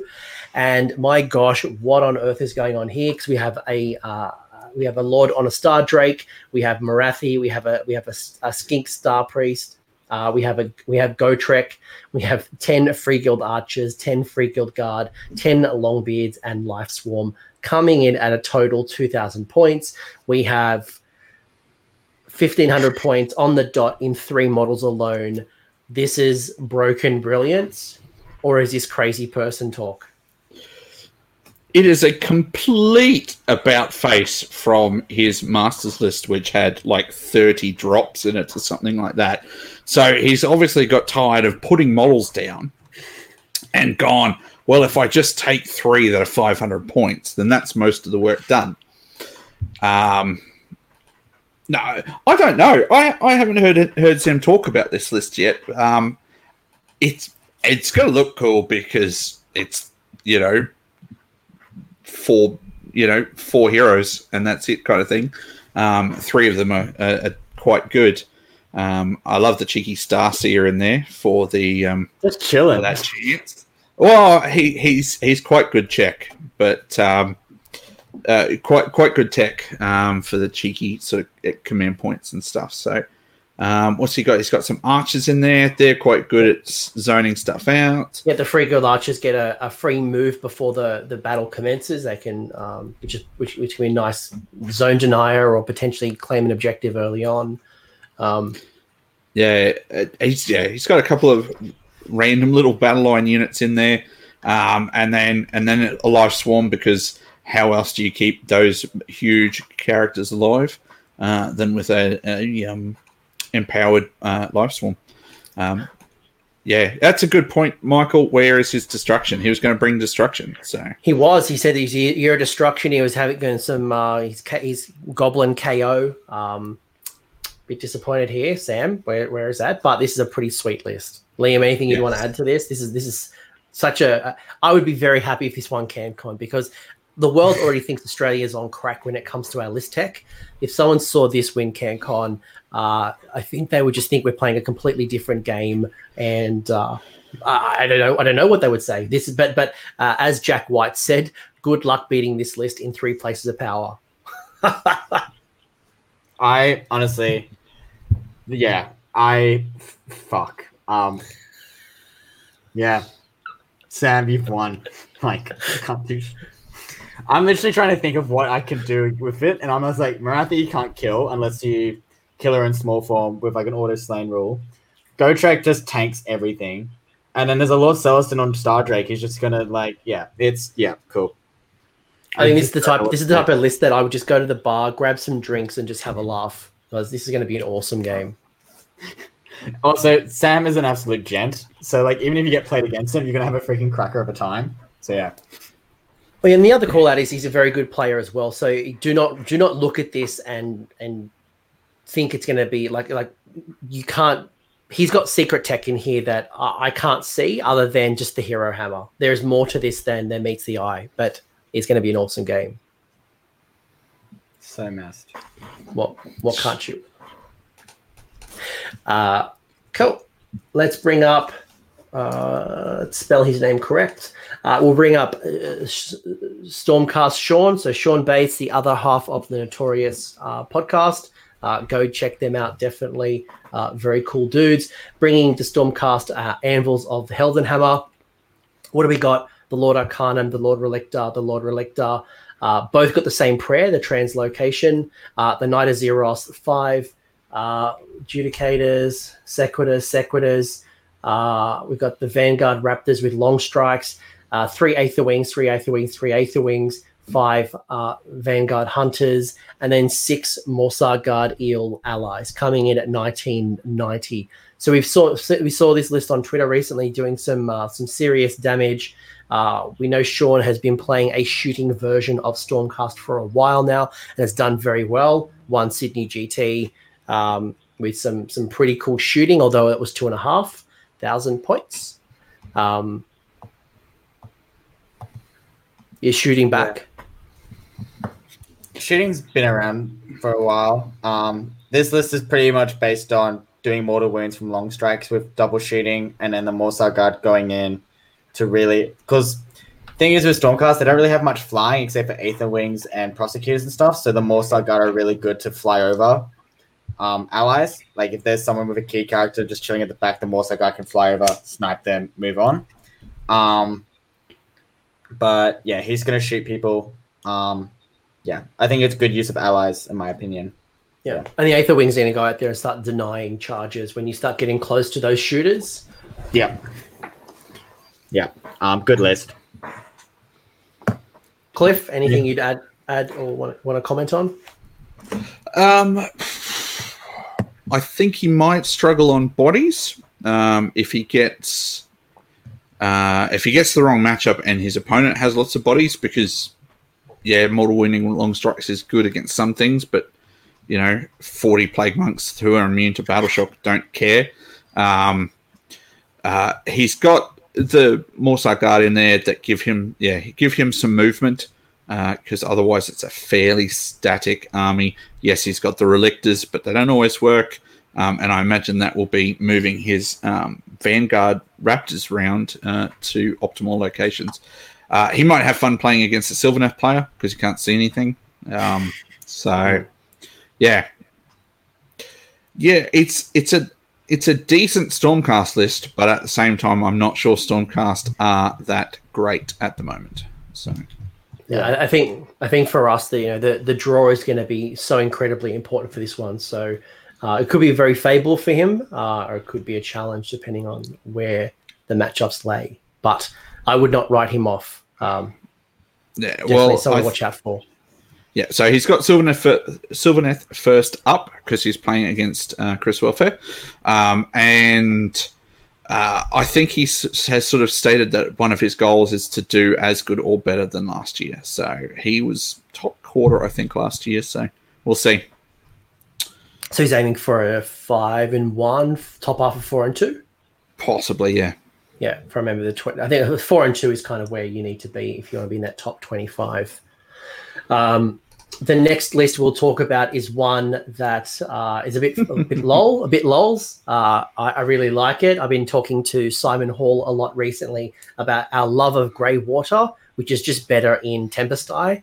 But Scott has run uh, the the cities of Sigmar with Greywater fastness. He's got the Cogsmith, which is the general, the Rune Lord, the Hurricanum with Battle Mage and Lord Ordinator, uh, supporting the four Hellstorm rocket batteries. He's also got 10, 20 Iron Drakes, 10 Longbeards, 10 Longbeards, 10 Free Guild Guard, and uh, some secret list tech, uh, which is the three gyrocopters, which people are starting to notice uh, can do some serious damage when you combined it with you have the smell the spell? Either way long story short uh, that's coming in at 1990 uh, and he's also got the battalion of the artillery company. So a lot of long range shooting a lot of uh, easy to hit easy to wound type rolls from the buffs from the the the uh, the cogsmith the lord ordinator um, and the hurricanum. Yeah. Just shooting didn't he just ask if shooting was coming back like four minutes ago? It was a rhetorical ask, like opening a conversation. Yeah. Um he's Hellstorm minus mm, sorry. Go no go Clint. Hellstorm uh, Storm batteries aren't as good as they used to be. Um, they're still decent. Um, they used to be able to ignore line of sight, but now they require line of sight. Um, they have gone down a little bit, but they're not nearly as yeah. good as they used to be. Yeah, you used to be able to hide them behind things and just shoot off stuff or shoot things you couldn't see, hiding characters and things like that. Um, it's cool. I'm happy to see people taking artillery. Um, it's not it's not a super common thing. Um, I, I, say as we have actually two of these sorts of lists in the in the lineup, but um, yeah, I, I I'm not sure on what Scott's coming for. I don't think he's he's shooting for first place. I think he's just planning to shoot. So, yeah, just shooting. Yep. Yay! Cameron Taylor is another Cities of Sigmar. We know there's 19 Cities of Sigmar lists. Uh, this Sorry. is a Hammerhal. This is Hammerhal. Did you just hear Clint? Mm. so the the yay. Yeah. I I saw this list right. Um, when it came in, and I, I got the biggest smile on my face. So yeah, sorry, sorry, I couldn't, uh, uh, I couldn't contain my joy at uh, at seeing this list. So, all right, do you want to read it out? Can, I, can you do the honor? All right, right. If I can kind of read it, right. So we got a Freehold General and Griffin. We've got a Hurricanum uh, with Battle Mage that can fly. Um, we've got a Knight Incantor uh, we've got one, two, three units of six Demigryph Knights that are sitting in the Hammer- Hammerhalian Lancers battalion, which, come on, like, who isn't excited to see this? Um, then he's got the Deus Arcanum, which I don't think I've ever seen played on the table. um, and then the um, Malevolent Maelstrom. I uh, ran uh, 2,000 I- points. I run that. I run that Arcanum at uh, the teams event. Um, it's wonderful to move your um, Knight Incantor around the board, um, as long as it's got six wounds or less. No, five wounds or under six wounds. You can move around and keep up with those Demigryph knights. Um, and obviously, that Thermal Rider cloak's going to move the Hurricanum uh, around with the the, the the Griffin and the the, the Demigryphs. Yeah. So uh, Cameron is um, he works at um, a Games Workshop here in uh, in Queensland. Uh, he's actually uh, from the Mount Gravatt store. I'm was uh, super excited to see he decided to come to the tournament, and I, I believe uh, that there's like a display board and stuff to go with this. So I think it will look amazing as well. So yeah, it's I it's not something that you see every day. Hordes and hordes of demigryphs. Uh, so that's pretty cool. And they are they're tough to shift and they can do some damage on the charge now. So Yeah, you just got to keep them away from your um, your your side of the board. Otherwise, they're going to get a whole bunch of additional benefits. Yeah, I can't believe this list got missed by me when I was scrolling through. But when you messaged me, Clint, saying how the how the f did you like miss this list, and I read it, I was why like, is oh, this yeah. not in our list? I was, I was just like, oh shit, that is awesome. Um, yeah, I think this is cool. I'm scared of this list. I yeah, it's awesome. It's a very Jack Armstrong list. Well, yeah, well, I mean, Jack Armstrong was you know going to be running around 18 demigryphs, and this is the type of build. Um, but Yeah. we haven't seen it on the table very much. A lot of people talked about this type of build in cities when it very first got announced, but no one's actually really brought it to the table. So I'd be curious to see how well Cameron goes with this. Because it's again nice to see demigryphs back on the table. They've finally got the warscroll correct yeah. Yeah, after about a million points drops. Yeah. So so you just some things you can't fix with points drops. So No, they need a, bit of a rewrite. Um, Lee Wilmot's coming in with the last uh, Cities of Sigmar list we'll talk about today, which is coming in from Tempest Eye. Uh, he has a whole bunch of cool shooting coming out of this army from the uh, the Navigator, the Battle Mage, the Hurricanum, the Knight-Zephyros, the Frost Phoenix. But where the shooting's coming from, you've got your lo- your long, your Iron Drakes, your Longbeards, your Dark Shards, your gr- your Grundstok Thunderers, your gyrocopters, your gyrocopters, and your frigate. So in uh, Tempest Eye, you can bring in KO and not count as allies. Uh, and Hawkeye is going is a wonderful command trait. This is going to help uh, the shooting, and obviously the Frost Heart is just a pain in the bottom. Just- and uh, sorry, Clint. I was just about to say uh, Lee just won a tournament in New Zealand. He Yes, did. he It was the old, old KO rules, though. I think it was Yeah. a similar list, but it was using the old uh, battle tome. Yeah, he he's changed out the Arcanaut company for Dark Shards. He's added in a frigate. Um, I think what else? Trying to think what else he's added. I think that was the other two big changes. But um, the KO book did ruin that list that he did win with. Um, this is Yeah. strong still. I Yeah. um, Lee is one of those players where he is very. Oh, it's just tight as. I played him last year when we had a Sylvaneth off, and my head exploded. We Yeah, both, he we both, we both walked away with our heads just being like, we've, we have no, we can't think anymore. So yeah, Did he run the Frost Phoenix last year in the Silver Sylvaneth, or was that he did he go No. with Eels in the end? he They did went deal, with eels. Yeah. yeah. And that was an awesome list with Alarielle. Yeah, Yeah. Lee, Lee's one of these people who's been running sort of mixed order Yeah. for quite some time.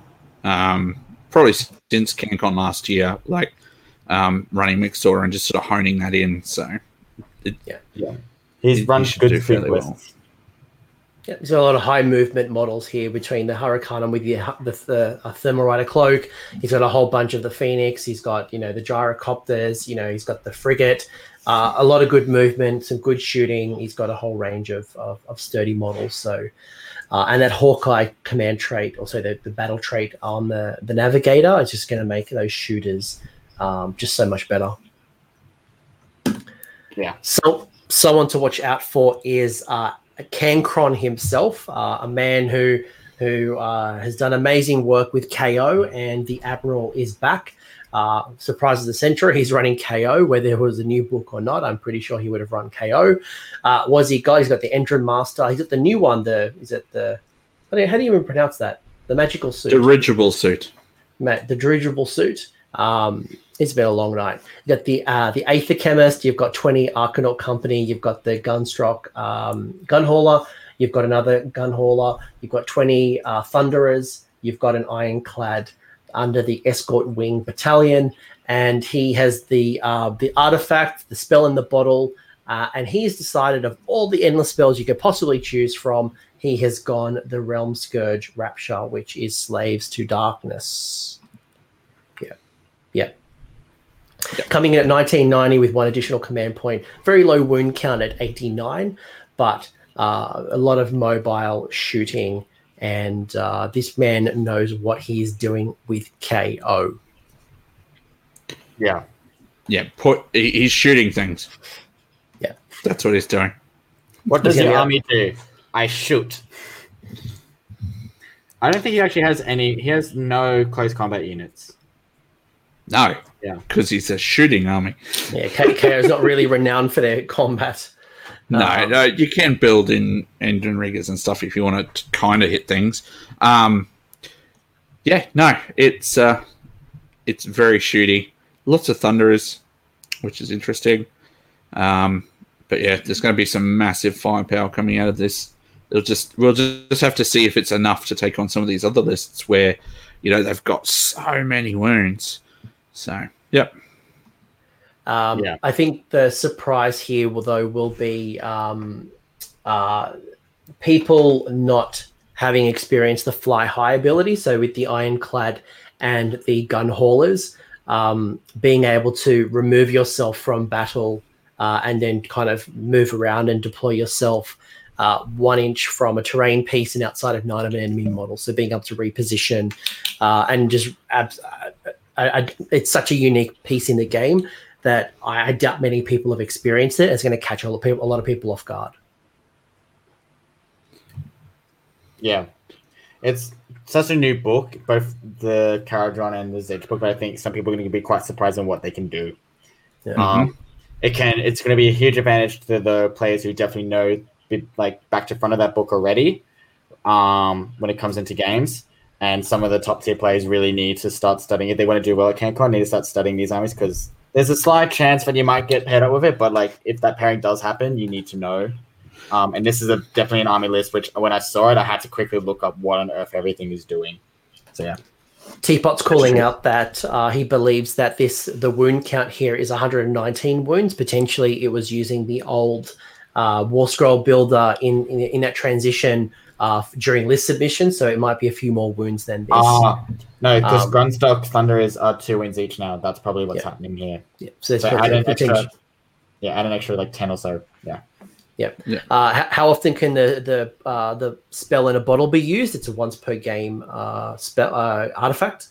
Um, it's also worth calling out. I really like the uh, Endrinmasters artifact, the bomblets, which basically uh, once per battle in the shooting phase, you can pick one unit within six of the model, and you roll a d6 on a two plus. They they take a mortal wound, and you keep rolling until you roll a one. So you can just keep doing these infinite mortal wounds until you roll a one. So uh, I'd be curious to see how many mortal wounds he puts out on average, or in total, actually, from the bomblets. yep. Cool. Uh, we'll go to uh, Fyreslayers next, which will be uh, Charles Black, someone who's been uh, preparing and playing with the Fyreslayers for a little bit of time now. Jumped over from Skaven into the Fyreslayers. Uh, what is he running? He is running the Rune Master. He's running a Rune Father, a Rune Smiter, and a Battlesmith. He's got uh, th- uh, three units of Hearthguard, uh, Auric Hearthguard. Got a unit of 20 Hearthguard Berserkers. Um, and then he's got 20 of Hearthguard Berserkers. So one sitting in the Lord of the Lodge unit, one is not. Uh, he's got one unit in the. He's got two battalions. One is the Lord of the Lodge. One is the Forged Brethren, and finally taking the Runic Firewall um, for a total of 1980. Walking through with two two command points and 132 wounds um, under the Hermdar um, Lodge. So he's going to be fighting first when he Yeah. wants to. Yeah. Um, This is a good list. This is a good Yeah. list. Also, it's a very pretty list. So we know we we know that Okay. Hearthguard Berserker units have gone down from that traditional 30 block to 20. Um, So Clint, why why are you calling this out as a good list? because he's got two 20 blocks of the uh, berserkers. The I think most of the army fits into the two battalions there, so he's super low drops. Um, yeah, I think it's I think it's the two battalions and then one Hearthguard unit. I think. Don't quote me on that. Um, and then Hermdar um, being able to fight first. Um, he's got a couple of command points there, so he can fire that off. Um, they're super resilient.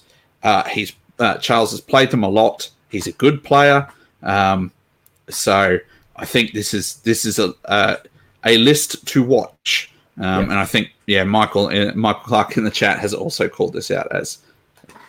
This he's calling it as the winner, but I think it's got potential. And has also called it a nightmare. So Yeah. Oh yeah. Uh, you, you don't kill lots of this. It You just shrug 'em- you either you either work around it, or um, yeah. So I mean, likely shrugging wounds on on mortal, wounds and mortal wounds on a four plus. He's regenerating command points from the Aether Quartz brooch. Um, he's subtracting a minus one from wound rolls under the lodge. Um, there's like a lot of negatives, but also some. eh, This is super durable. Like this is really hard to to shift. Um, this will be really tough. yeah, yeah. He's brought this for a reason. So Is three drop or two drop. three. Two Liam, anything you- battalions, and then there's one one unit that doesn't live in it. There's one. There's one unit, but there's an outlier in it. Yeah. I think it's Still, help- three drop is really good. Yeah. Like, yeah. What, what do you think of? The average drop with battalion is like six or seven. So Yeah. yeah. anything under five is quite good. So yeah, no, this is this there's a big tick here for uh, for for a list to watch. Yeah. Yep. What's up next, Anthony? I'm just checking. I think we might be on our last. No, I think I think we're done. I think we're done. Actually, for lols, let's bring up one more list, and that is uh, not lols, but um, we'll bring up the last Sarah. We'll bring up a Seraphon list uh, to end the show. Um, Nobody so- wants to look at that. Why? It's fun. This, we, we have Austin uh, Cranefield who's running Seraphon. He's got the Slann the Slann Star Master. He's got a Skink Star Priest, a Skink Star Priest. He's got an Astrolith Bearer, Skink, Skink, Skink. So five, six units of ten Skinks, three units of Razordon, one Salamander, three units, one, one unit of three Salamanders, three Skinks, three Rippers, three Rippers. Um, under the Shadow Strike Star host at 1980 with one extra command point. Um, whoo. Bit of summoning, bit of shooting, bit of movement shenanigans. So MSU. Yeah, it's a shadow strike list. It, it's it's a it's a yeah it's a seraphon list that's got lots of skinks and your rippers in your shadow strike. That's pretty much it. Unfortunately, uh, with the current state of seraphon, um, that's just kind of it's one of those things. If it's not a shadow strike, it's a thunderquake. Unfortunately, um, yeah. That, sorry, that's that's not taking anything away from Austin. It's just unfortunate that because the book is so old, there's only a few ways that this stuff gets run. So yeah, Yeah. Yeah. Fingers crossed we get something new soon. They they deserve it. yeah, there's there's a couple of lists in there that have bloody Saurus Knights. So you know, I read that and thought, hmm, that's a mistake. No, they're in there on purpose. Um, Did you click the wrong button? Nah. Oh, okay, cool. no, no, you you chose those properly. Okay, yep. You bought So- these my collecting boxes. something like that. So yeah, it's unfortunate about about the Seraphon being like that, but hopefully, like uh hopefully, you know, next year we have just as much variety in these lists, and we can talk about the cool new Seraphon stuff that people are bringing. Um, And you know, so we've got what have we got? We've got Seraphon, that's an old book. We've got maybe Legions because it's, it's Legion and Nurgle, then the oldest.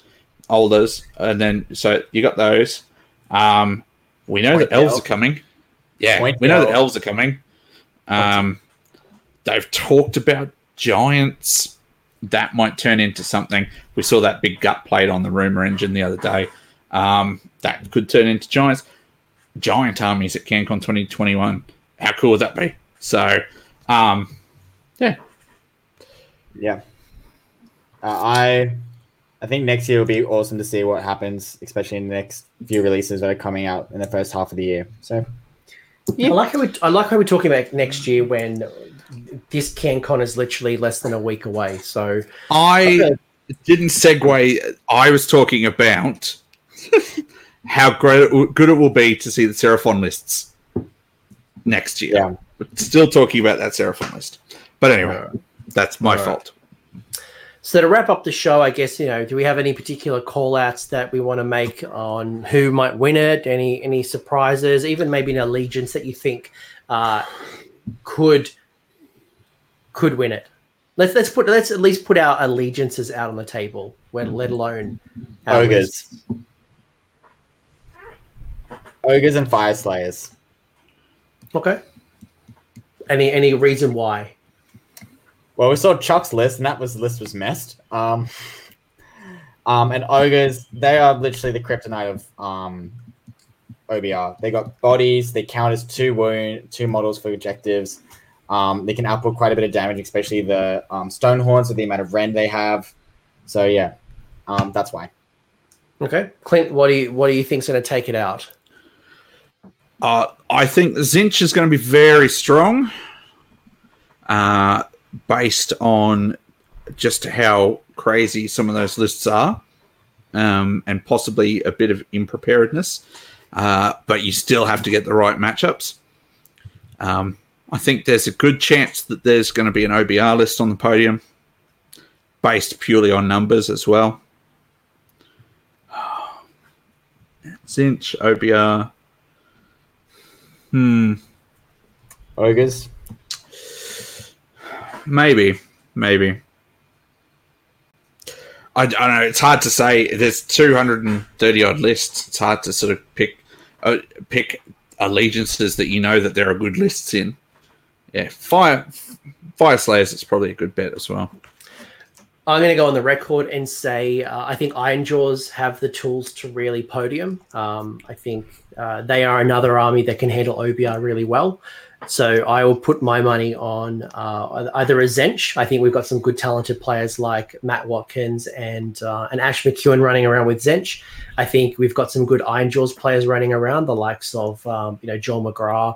Uh, we've we've just seen a small sample of those. Um, Hallowheart. I don't think- know. Well, in the realms, like in this realm, there's spells to take advantage of. They're already good. Um, that's a good. That's a good shout, I think. Okay. You, you- you're happy with your own shout of Hallowheart? As as as a possibility, yeah. Yeah. I think, but you know, match match up dependent. They come up against Tzeentch. Uh, their run's probably screwed. But um, who knows? Who knows? Um, uh, to, to wrap up the coverage, thank you for everyone who's joined us for uh, what what's gone for three hours. Uh, I appreciate you guys uh, staying along with me as I lost power at the start of the day. Uh, I hope you guys found this valuable. All the lists are available now on uh, the the Call to Glory Facebook page, and no doubt, Clint, you're going to be putting them on the Heralds of War um, website, or at least Yeah, going on yeah. AOS Shorts. They'll be they'll be around. They'll Search, be search around. CanCon, uh, Call to Glory. Call to Glory is the official event. CanCon is just the convention. Uh, Clint, we're going to be broadcasting on uh, on Twitch, so do keep keep an eye out on Twitch. Uh, where there'll be coverage across the entire weekend. Uh, no doubt there'll be a whole bunch of uh, of hashtag content creators doing a lot of post wrap up as well. So keep an eye out uh, to see who wins, what's going to happen. I'm sure there's going to be lots of laughs, lots of lols. Um, I appreciate you guys both being on the stream. Uh, any quick shout outs you want to make? Heralds of War podcast, go subscribe to them as well. Lots of shout outs to content creators today. Yeah, yeah. I think somebody in the chat noted that as well. Um, yeah, follow us on Heralds of War. Uh, over the weekend, if you can't jump on Twitch, uh, we will keep our Twitter feed rolling non-stop with videos and photos and bits and pieces, uh, just to make sure that you can follow on with the event at home if you can't uh, make it on the day. Great. Liam, anything you want to say to wrap this up? Uh, if you see me, say hi. I don't bite, even though people say I'm scary and I'm evil and mean. What? I don't bite. Make Um, sure to come and claim your free bottle of water from from Liam, who's Yeah, uh, so- shouting, shouting all day. So you need to kill 40 ghouls off Jesse. What's the other thing that we get free water for? I don't know. You've made a lot. I don't know. you've You were just of like promises. you were you were Let's- like Oprah at one know point what? there. Just yeah. Let's make let's make a CanCon bingo. If people can complete this certain task, they get some free water. All right. Follow um, Liam. Follow follow Liam on on Twitter and find the way that you can earn yourself a free bottle of water. All right, and if you haven't, if you've liked what we're doing here, please like, subscribe, comment. Uh, muchly appreciated here on the channel, whether it's on Facebook, whether it's on YouTube. Uh, we'll keep up the content coverage, and we'll probably have a wrap up show uh, on the Wednesday after CanCon. We'll let you know how it goes and share some photos and some stories, and uh, I'm sure it's going to be a lot of laughs. So thanks very much, guys. Uh, happy wargaming. Uh, get back in there, ro- roll lots of sixes, and uh, we'll chat to you again soon. Peace.